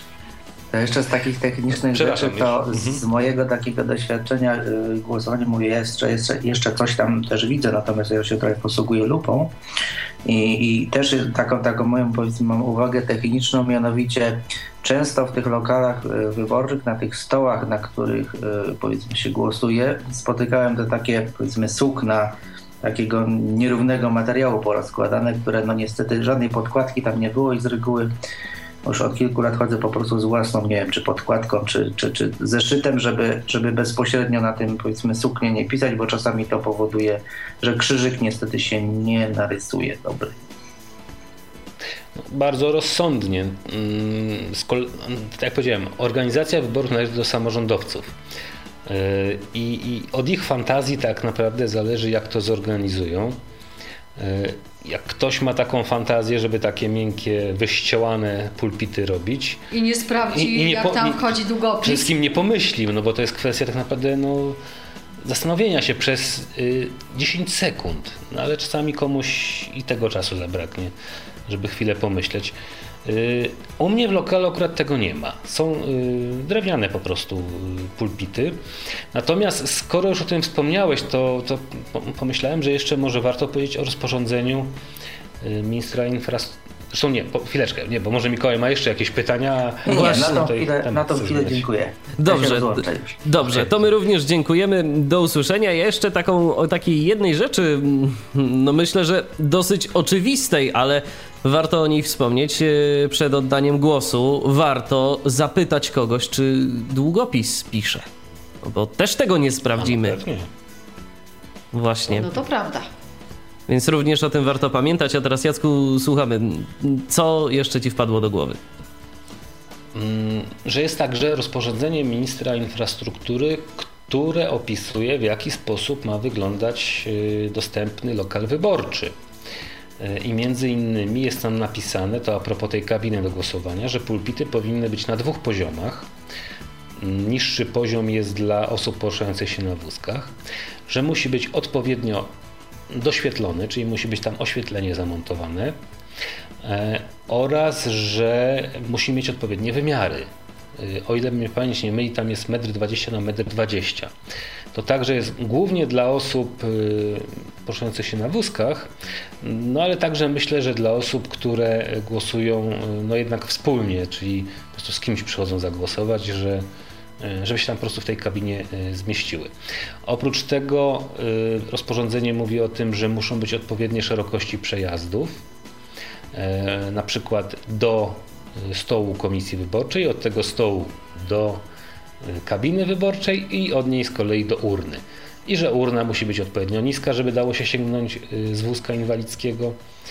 E, A dla osób słabowidzących jest to, że powierzchnie szklane muszą być oznaczone e, pasami e, papierowymi naklejonymi po prostu, żeby na nie, e, na szyby czy na, na drzwi nie wpadać. Mikołaj jeszcze napisał, że taki- ze swoim długopisem chodzi, tak a propos jeszcze tych długopisów. No i dobrze, dobry, dobry sposób. No, oczywiście. Tak, tak. Tak, ja też to polecam. A Ale swój lepiej, też się może wypisać. a jeszcze lepiej z cienkopisem. Bo te w lokalu często Natomiast nie no- piszą, jeszcze Mikołaj dodał. No cóż, no jak tyle się tych X-ów nastawia, no to mają prawo nie pisać w pewnym momencie. No, no to też, ale też myślę sobie, że samorządowcy jak mają je kupować, to kupują najtańsze. No też możliwe. No te najtańsze niekoniecznie są najlepsze, więc no, tak, no pe pewnie się tak często zdarza. No to zobaczcie, takie też chodzę niby niuanse, drobne, drobne kwestie, jak nie piszący długopis, no może nam pokrzyżować plany, jeżeli chodzi o oddanie głosu, jeżeli o to nie zadbamy. No przyznam, że ja y, śledząc dyskusję na, na liście dyskusyjnej też dowiedziałem się pewnej ciekawej rzeczy. Y, mianowicie, że osoby, które nigdy nie widziały, mogą mieć kłopot nawet z postawieniem samego znaku X. No, mi do głowy to nie przyszło, ale jakby no tu już nic nie wymyślimy. No, ordynacja mówi, przepraszam, nie ordynacja, już tylko kodeks wyborczy mówi wyraźnie, że głosuje się przez postawienie znaku X. To trzeba pewnie wtedy troszeczkę poćwiczyć. Tak, no trzeba będzie poćwiczyć, bo, bo kiedy o tym powiedziałeś, to szczerze mówiąc, to ja też się zastanawiam, czy ja, bo ja również nie widzę od urodzenia, czy ja również byłbym w stanie taki naprawdę od razu dobry X postawić, bo kształt liter znam, y, liter drukowanych, y, no natomiast y, z... No to tym... mały egzamin, Michał. Jak wygląda litera X? No litera X to krzyżyk taki, prawda? Jak dobrze no dobra, pamiętam. Ale w które stronę? Ale w które stronę? Oj, i tu mi zadałeś podchwytliwe pytanie. Musiałbym, so, musiałbym, sobie, musiałbym sobie to w tym momencie przypomnieć. A wybory coraz bliżej. Trochę jakby na ukos. No to właśnie. są dwie ukośne kreski przecinające się. Y, także znak, który należy postawić w kratce, to jest tak naprawdę można spróbować postawić przekątną tego kwadratu w nakładce. Czyli łącząc rogi y, te, tego tworu. Tak bardzo się nie należy martwić, czy się tak dokładnie trafia, dlatego że liczy się y, miejsce y, przecięcia się tego y, x, a więc tolerancja jest dosyć duża, jeżeli chodzi o dokładność stawiania tego znaku. A jeszcze zapytam o jedną rzecz, która też myślę, że no, dla nie każdego musi być oczywista. Czy jest istotny kolor długopisu, jakim się zakreśli? Nie. Nie, nie, nie. To, to, nie jest istotne. Okej. Okay. Ja szczerze mówiąc, y, jeżeli chodzi o kwestie wyborcze, no to tak y, pytań więcej na chwilę obecną nie mam. Czy uważacie, że jeszcze warto by coś dodać y, do tematu, o którym, o którym rozmawiamy? Chyba nie, już bardzo dużo opowiedzieliśmy. E, Może jeszcze po prostu powtórzymy, bo też nie wiem, czy ktoś się nie włącza w trakcie, że właśnie te, e, jeżeli chodzi o narzędzia, które daje e, kodeks, które daje ustawa, to głosowanie korespondencyjne przez pełnomocnika, nakładki na karty do głosowania, nakładki w alfabecie Braille'a, informacja wyborcza różnymi drogami, no między innymi Braillem, ale też w w, w, w, urzędzie, e, no i możliwość skorzystania z dostosowanego lokalu wyborczego. My już za moment przejdziemy do tak. innego tematu. O, jeszcze Jacek, coś? Chciałeś dodać? No nie, no, chciałem tylko pochwalić, że bardzo ładnie Jola to podsumowała. No to ja również się do pochwał przyłączę i dodam, że e, przejdziemy za moment do innego tematu, do tematu pułapki świadczeniowej. Natomiast e, jeżeli ktoś miałby jeszcze jakieś pytanie, no to oczywiście jesteśmy do godziny 21. Do waszej dyspozycji można dzwonić. tyflopodcast.net to jest nasz skype'owy login. Radio N.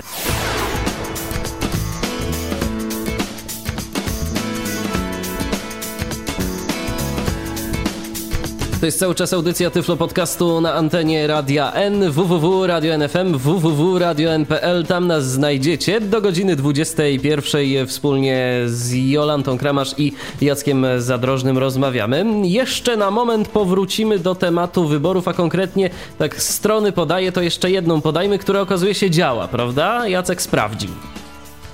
Tak, y, sprawdziłem wybory dla wszystkich od dzisiaj działa.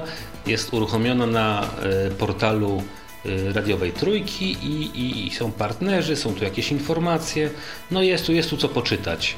Yy, także zachęcam. Yy, I tak sobie jeszcze pomyślałem w czasie tej przerwy, że jeszcze poproszę słuchaczy o jedną rzecz, o informację zwrotną. Tak już po tych wyborach, żeby się podzielili chociaż bardzo krótko, albo jak ktoś chce, to może długo, to nie mhm. przeszkadza swoimi odczuciami na temat tego, czy coś się zmieniło, czy, czy, czy, czy był duży bałagan, czy, czy odbyło się jakoś tak e, wszystko, jakbyśmy oczekiwali. E, bo mnie to bardzo ciekawi po prostu, jak to wszystko zadziała. Informacja zwrotna, tak. Taką informację zwrotną. Jak sobie sami poradzili, jak pracownicy, jak urzędnicy. Jak komisja wyborcza. Jak komisja. Można będzie y, pisać pod, y, pod tą audycją w komentarzach, ale także do Jacka na przykład będzie można napisać. Y, jak rozumiem, przyjmiesz maile z dobrodziejstwem Bardzo inwentarza. Bardzo przyjmę jacek.zadrozny małpka firr.org.pl no dobrze, a teraz może przejdźmy do kolejnego tematu, czyli do tematu pułapki świadczeniowej i tego, co się z nią może stać w niedługim czasie. Ale zanim e, o szczegółach, to może co to właściwie jest ta pułapka świadczeniowa? Bo tak się czasem mówi, ale ja kiedy usłyszałem to sformułowanie, to też na początku nie wiedziałem o co chodzi, więc pewnie nie jestem sam. Hmm, pułapka świadczeniowa. Hmm to jest takie zjawisko społeczne w krajach, w których jest dosyć duży y, system y, socjalny. Y, polega na tym, że doprowadza się do sytuacji, kiedy bardziej się opłaca korzystać z różnych źródeł niezarobkowych niż pójść do pracy na przykład. Elementem tego jest na przykład pułapka rentowa, to pewnie Jola bardziej opowie, ale oczywiście pułapka świadczeniowa dotyczy dużo większej liczby instrumentów, e, na przykład tych, do których dostęp jest ograniczony dochodami. E, całkiem niedawno jeszcze było tak, że osoby, które zarabiały niedobrze, ale tylko w miarę przyzwoicie, były odcięte od większości programów pomocowych Efronu. Od komputera dla Homera, od y, studenta i od, od paru innych. I sam osobiście znam przypadek, kiedy ktoś poszedł na trzymiesięczny urlop bezpłatny po to, żeby się mógł załapać na program komputer dla Homera. Natomiast y, najważniejsza chyba w tym, w tym systemie jest pułapka rentowa. E, tutaj największy problem jest e, z rentą socjalną.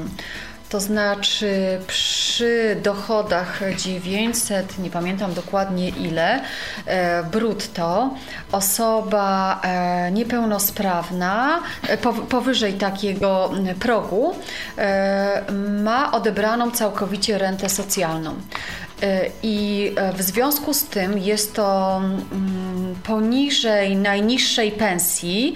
Osoba taka, po pierwsze, nawet jeżeli jest zatrudniona, to nie może być zatrudniona na cały etat, może być na przykład na 3 czwarte etatu, stosunkowo mało zarabia. E, osoby niepełnosprawne bardzo często boją się utraty tej renty, bo e, wcześniej na przykład nie ryzykowały, nie wiedzą, czy jak będzie z zawieszeniem renty, czy gdyby im się e, pogorszyła sytuacja materialna, to będą ją mogły odwiesić. E, no i też e, z, jednej strony troszeczkę dobrze jest być e, źle sytuowany, bo można wtedy z różnych innych źródeł pomocy korzystać, więc bardzo często te osoby chcą zatrzymać rentę socjalną, ale też oczywiście nie wszyscy chcą je zatrudniać na taką małą część etatu. I po pierwsze, wielu ludzi niepełnosprawnych zostaje tylko z tą rentą, obawia się w ogóle zatrudnienia. E, a te osoby, które są już zatrudnione, myślą o tym, żeby więcej nie zarobić, żeby nie dostać żadnego zlecenia e, e, i po prostu. Samo, samo ograniczają się. Samo ograniczają się. Są takie bardziej odważne, które ryzykują, zawieszają tę rentę i po prostu wtedy mogą już bez ograniczeń zarabiać ale bardzo dużo ludzi ma obawy przed tym, żeby tak robić. Ale prawda też jest Natomiast taka, poprawcie mnie, jeżeli się mylę, ale na przykład jeżeli ktoś y, dostaje w tym momencie y, najniższe możliwe wynagrodzenie y, na tym tak zwanym pełnym etacie, to tak naprawdę no powiedzmy... Nie do... może już brać renty socjalnej. No nie może już brać renty socjalnej, ale jeżeli on tak sobie siądzie z kalkulatorem i policzy, to tak naprawdę przez miesiąc, pracując na pełnym etacie, to pracuje i zarabia tyle, ile no, zarobiłby tak powiedzmy przez pół miesiąca. Bo... E, no to się właśnie te, tro, troszeczkę jak ludzie e, siedzą z kalkulatorem i liczą, to dochodzą do wniosku, że im się to tak do końca nie, nie opłaca. opłaca. Dokładnie. Renta socjalna razem z zasiłkiem, e, renta socjalna z tego co wiem wynosi około 540 złotych z zasiłkiem pielęgnacyjnym, ale ten zasiłek w sumie jest zachowany, gdyby osoba miała pracę, e, to e, wynosi coś około 700 zł. E, I to jest w sumie też taka sytuacja, że osoby z rentą socjalną mają troszeczkę gorzej niż osoby z innymi świadczeniami rentowymi, na przykład z rentą rodzinną, z rentą pracowniczą, z rentą uczniowską która już w tym momencie nie jest nikomu przyznawana, ale niektórzy korzystają z takiej renty, e, na przykład ja. Przy takiej rencie, przy tych e, e, rentach, no jakby to można powiedzieć, bardziej korzystnych, można więcej dorobić, dlatego że do 70% średniej krajowej, tak żeby zupełnie zachować rentę i do 130, tak żeby zachować chociaż jej część. W sumie wygląda to tak, że osoby e, z rentą socjalną są po prostu pokrzywdzone w stosunku do innych osób niepełnosprawnych. No ja jednak chcę podkreślić, że pułapka rentowa mm, to nie jest tak naprawdę problem natury finansowej, albo może nie przede wszystkim. E, wbrew pozorom, największy problem jest na poziomie no, takim mentalnym. mentalnym tak. E, ludzie się obawiają e, utraty stabilności. O tak, tak bym może to powiedział. Przeprowadziliśmy w tym roku badania takie socjologiczne, my jako Fundacja Instytutu Rozwoju Regionalnego. W czerwcu zaprezentowaliśmy ich wyniki i co było dla nas samych zaskoczeniem, Y, to czego się najbardziej boją renciści? Nie tylko zresztą socjalni, bo badaliśmy także tych y, z, z innymi świadczeniami. Otóż oni wcale nie boją się najbardziej utraty renty. Najbardziej się boją ponownego stawienia na komisji orzekającej. Tego się boją najczęściej. No i to jest rzeczywiście troszeczkę słuszne, bo tak jak się patrzy na e, orzeczenia komisji, to czasami trudno się uchronić od te, takiego mm, przeświadczenia, że, że, że komisje działają uznaniowo. Ja już widziałam osobę niewidomą, która ma drugą grupę, tak, umiarkowany stopień niepełnosprawności, bo jest e, zdolna do pracy. A znamy, też, a znamy też oboje taką osobę, która ma doskonały wzrok sokoli, też ma drugą grupę.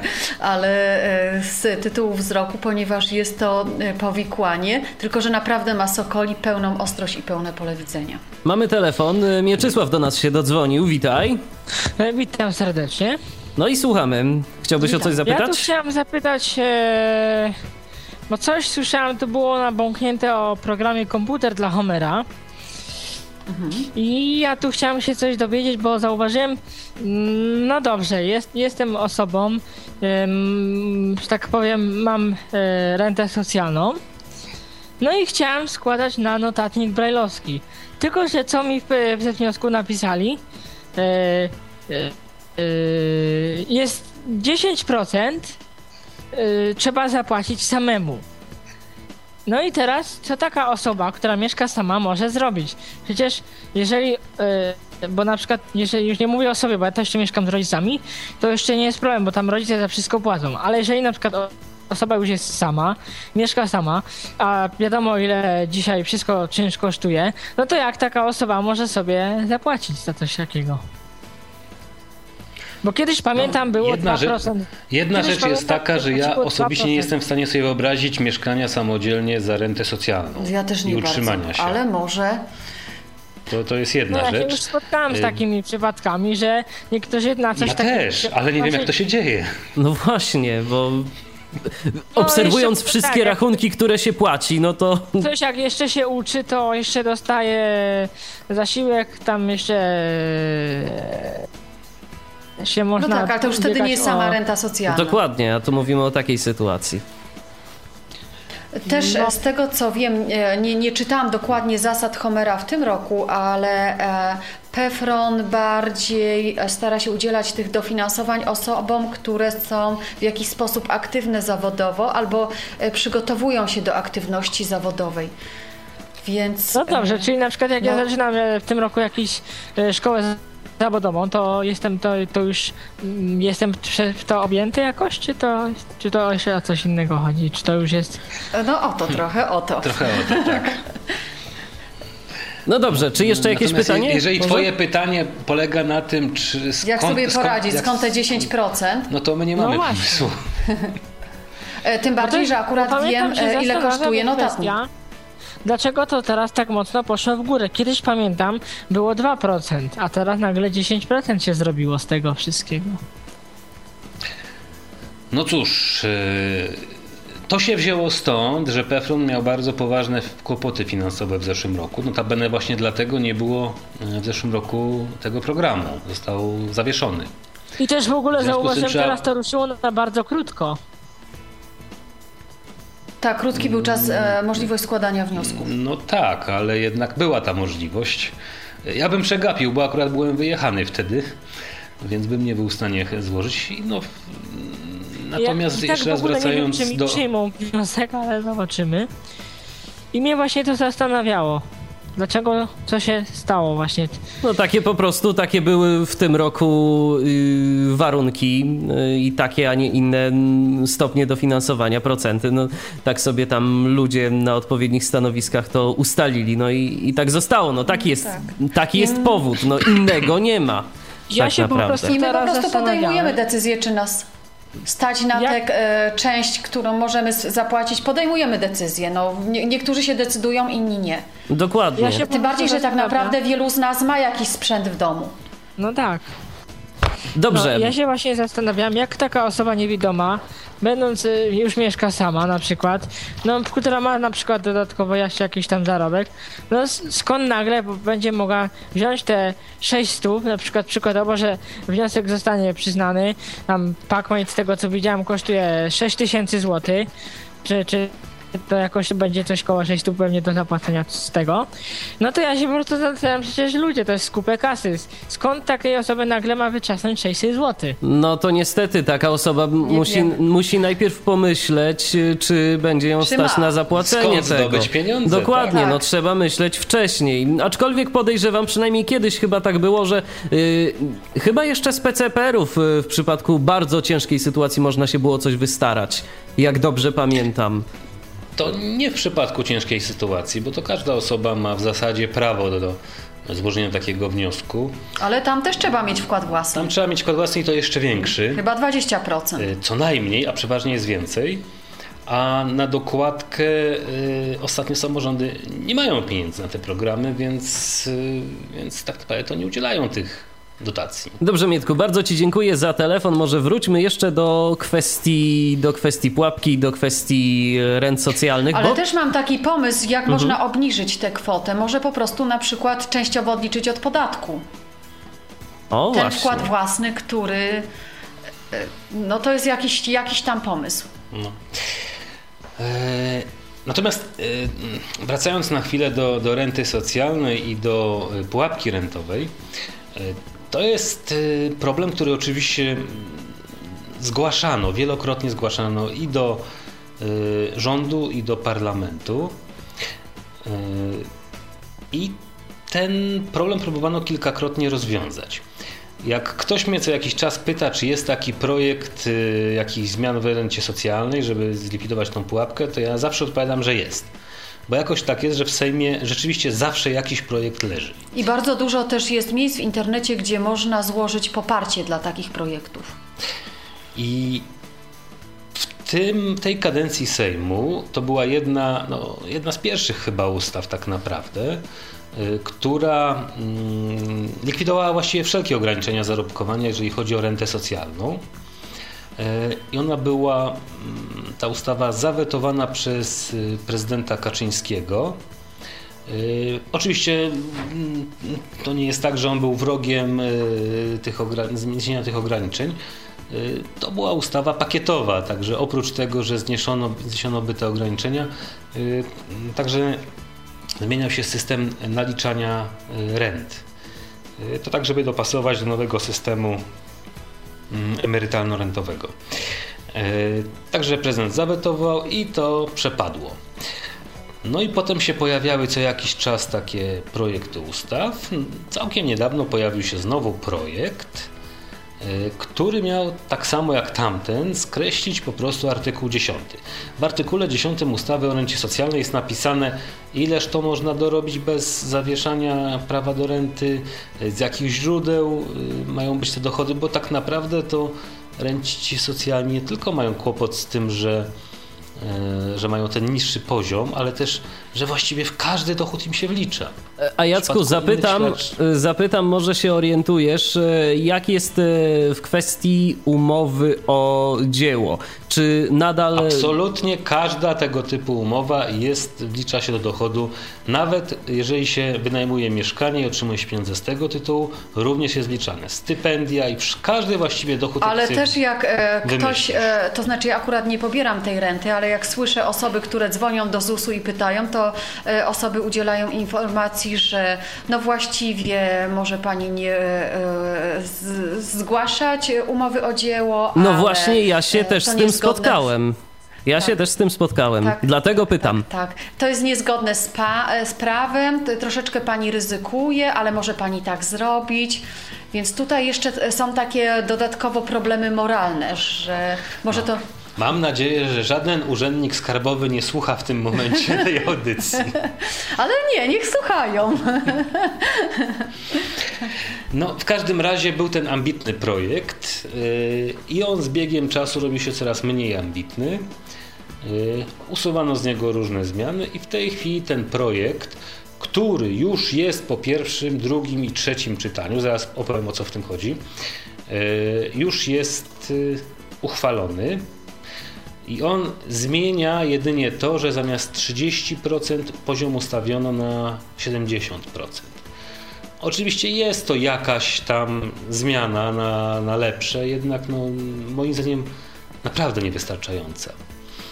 Yy, czy ta ustawa już obowiązuje? Nie, jeszcze nie i jeszcze nie wiadomo, czy będzie. Yy, Teraz czekamy na posiedzenie Senatu, które się odbędzie yy, w przyszłym tygodniu i Senat się musi wypowiedzieć co do tego projektu. Jeżeli nie zgłosi do niego żadnych poprawek, to projekt trafia bezpośrednio do prezydenta Komorowskiego do podpisu. Jeżeli natomiast zgłosi poprawki, no to jest bieda, dlatego że y, pod koniec przyszłego tygodnia jest ostatnie posiedzenie Sejmu. Jeżeli te poprawki nie zostaną przyjęte albo zostaną na tym ostatnim posiedzeniu Sejmu, które odbywa się wedle mojej pamięci y, jakoś tak 14, 15, 16 września, czy 13, 14, 15, o w ten sposób, to ten projekt przepadnie, bo już nie ma żadnego posiedzenia Sejmu, na którym można by go było y, przegłosować. Czyli teraz tak naprawdę wszystko jest w rękach senatorów.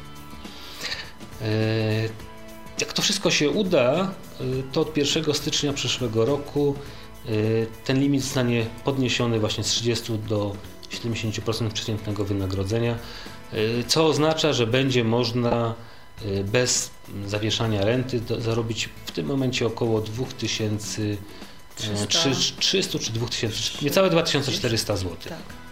Ja jestem bardzo ciekaw, czy to y, spowoduje mm, takie działanie osób niepełnosprawnych, że jednak y, zaczną bardziej rozglądać się za tą pracą, bo powiedzmy sobie szczerze, że i tak y, zazwyczaj, no kiedy mm, niepełnosprawny szuka tej pracy, no to pierwsza płaca, jaką mu się oferuje, to jest ta najniższa, więc y, tu no, będzie to tak, a nie inaczej wyglądało. Tej renty nie będzie musiał zawieszać, jak rozumiem, w tym momencie.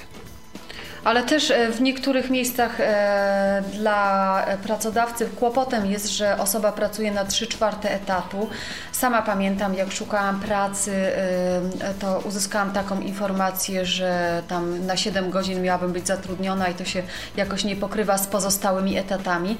Więc myślę, że fakt po prostu przejścia tych osób nawet na cały etat może wielu ludziom ułatwić czy zatrudnianie, czy utrzymywanie takich pracowników. Mamy kolejny telefon. Łukasz do nas się dodzwonił tym razem. Witaj, Łukaszu. Witam Państwa serdecznie. Mam tylko pytanie, czy dobrze mnie słychać, bo tutaj u nas krąży troszkę Bardzo burza. dobrze. Tak? A propos tych e, Mhm. limitów tutaj chciałem się troszeczkę wypowiedzieć, e, ponieważ e, swojego czasu też drążyłem troszkę temat i w Urzędzie Skarbowym i u nas w ZUS-ie. Wygląda to tak, że ja otrzymałem bynajmniej informację, iż limit ten dotycza, dotyczy em, wszystkich dochodów, które są związane z obowiązkiem e, ubezpieczenia społecznego. Czyli jeśli tutaj mamy Nie. tą umowę o- Nie jest to Nie. prawda, ja ale... też to kiedyś jest prawda. taką informację dostałem, Łukaszu. To ciekawe, No pewnie trafiliśmy na panią, E, która na podobnym ta szkoleniu zasada, była. Ta zasada dotyczy innych świadczeń, na przykład tak, zwanego, tak zwanej renty no, czy uczniowskiej, czy, czy, czy pracowniczej, wszystko jedno, ale nie dotyczy renty socjalnej. Y, Kto ciekawy, niech zajrzy. Naprawdę w tym artykule 10 są wymienione te y, rodzaje dochodów. I tam się uwzględnia, no, nie znalazłem nic takiego, żadnego dochodu poza znalezionymi pieniędzmi na ulicy, których by tam nie uwzględniono. Ale ja też powiem, że jak e, na przykład e, Fundacja Wismajor zatrudnia takie osoby, które pobierają rentę socjalną, to potem e, kilka razy jeszcze wysyłamy do e, ZUS-ów informacje o tym, ile osoba zarobiła. Nawet mieliśmy już kiedyś taką sytuację, że osoba w ogóle u nas w ciągu roku nie pracowała i ZUS chciał informacji, że ta osoba na pewno nie pracowała, więc to jest bardzo dokładnie sprawdzone.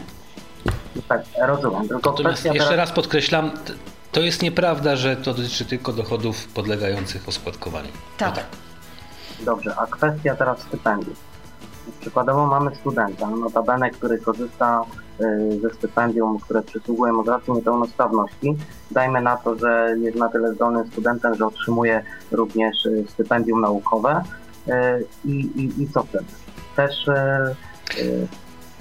nie, nie, umiem Ci odpowiedzieć od ręki, bo musiałbym to po prostu sprawdzić, że musiałbym zajrzeć do ustawy.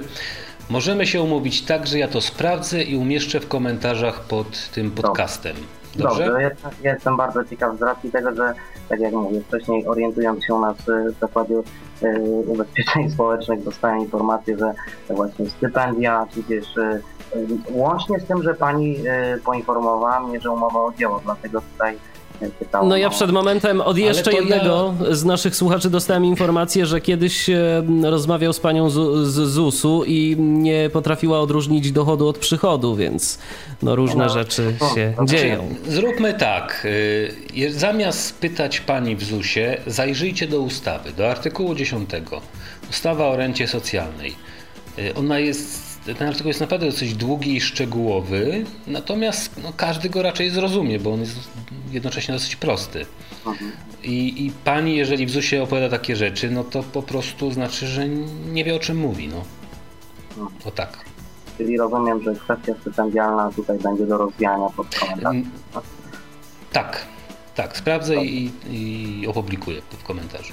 Dobrze. A, a propos jeszcze tylko naszego mhm. który tutaj e, dostrzegł problem e, dokładania 10% do dofinansowania tutaj e, dla Homera, no to jest, skoro ma rentę socjalną, to powiem szczerze, że chyba problem e, z kredytowaniem tych 10% to nawet będzie miał. Z racji tego, że banki też nie honorują z tego, co się orientowaliśmy e, tutaj otrzymania jakiegoś kredytu nawet. To taka tylko informacja, jeśli chodzi o, o registrów socjalnych, że mamy problem bo tutaj dostania jakiegoś tam kredytu nawet bo nie jest po prostu tutaj jako dochód liczamy i tylko jako ta podstawa socjal, prawda?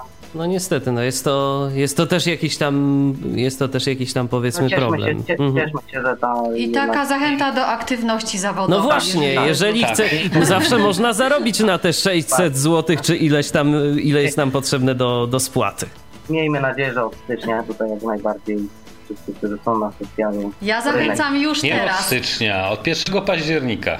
Chociażby. To znaczy szukać można już.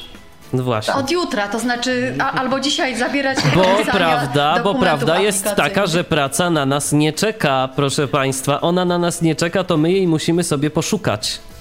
Tak. I łapać. I łapać. Dokładnie. Pozdrawiamy. Dobrze, Łukaszu, dziękuję bardzo za telefon. Do usłyszenia, trzymaj się.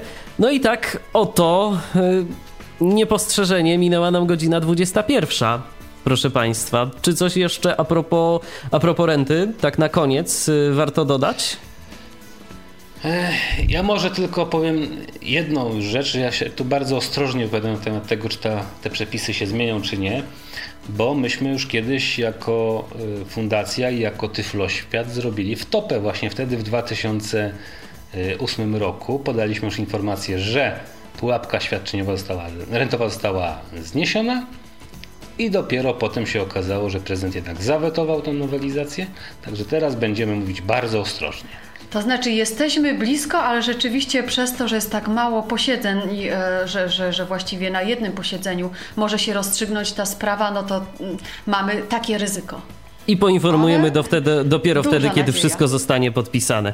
Miejmy nadzieję, tak. że zostanie i że chociaż e, tyle uda się wywalczyć. Ja dziękuję e, moim dzisiejszym gościom, a przypomnę, że byli nimi Jolanta Kramasz, e, prezes Fundacji Wismajor oraz e, Fundacji Pies Przewodnik oraz Jacek Zadrożny, dyrektor warszawskiego oddziału Fundacji Instytut Rozwoju Regionalnego. Dziękuję wam bardzo za dzisiejszą Dziękuję. audycję. Dziękujemy. No i na Dobranoc. pewno, na Dobranoc. pewno jeszcze się niejednokrotnie w Radiu N w Tyflo Podcaście usłyszymy. A zatem dziękuję raz jeszcze i do usłyszenia, a kolejny Tyflo Podcast na antenie Radia N już za tydzień po godzinie 19. Znowu porozmawiamy sobie o czymś interesującym, a my słyszymy się jeszcze w niedzielę, no już w typowo takiej muzycznej audycji zatytułowanej z archiwum M. Michał Dziwisz, kłaniam się, do usłyszenia. Radio Był Tyflo Podcast. Audycja o technologiach wspierających osoby niewidome i słabowidzące. Audycja współfinansowana ze środków Państwowego Funduszu Rehabilitacji Osób Niepełnosprawnych.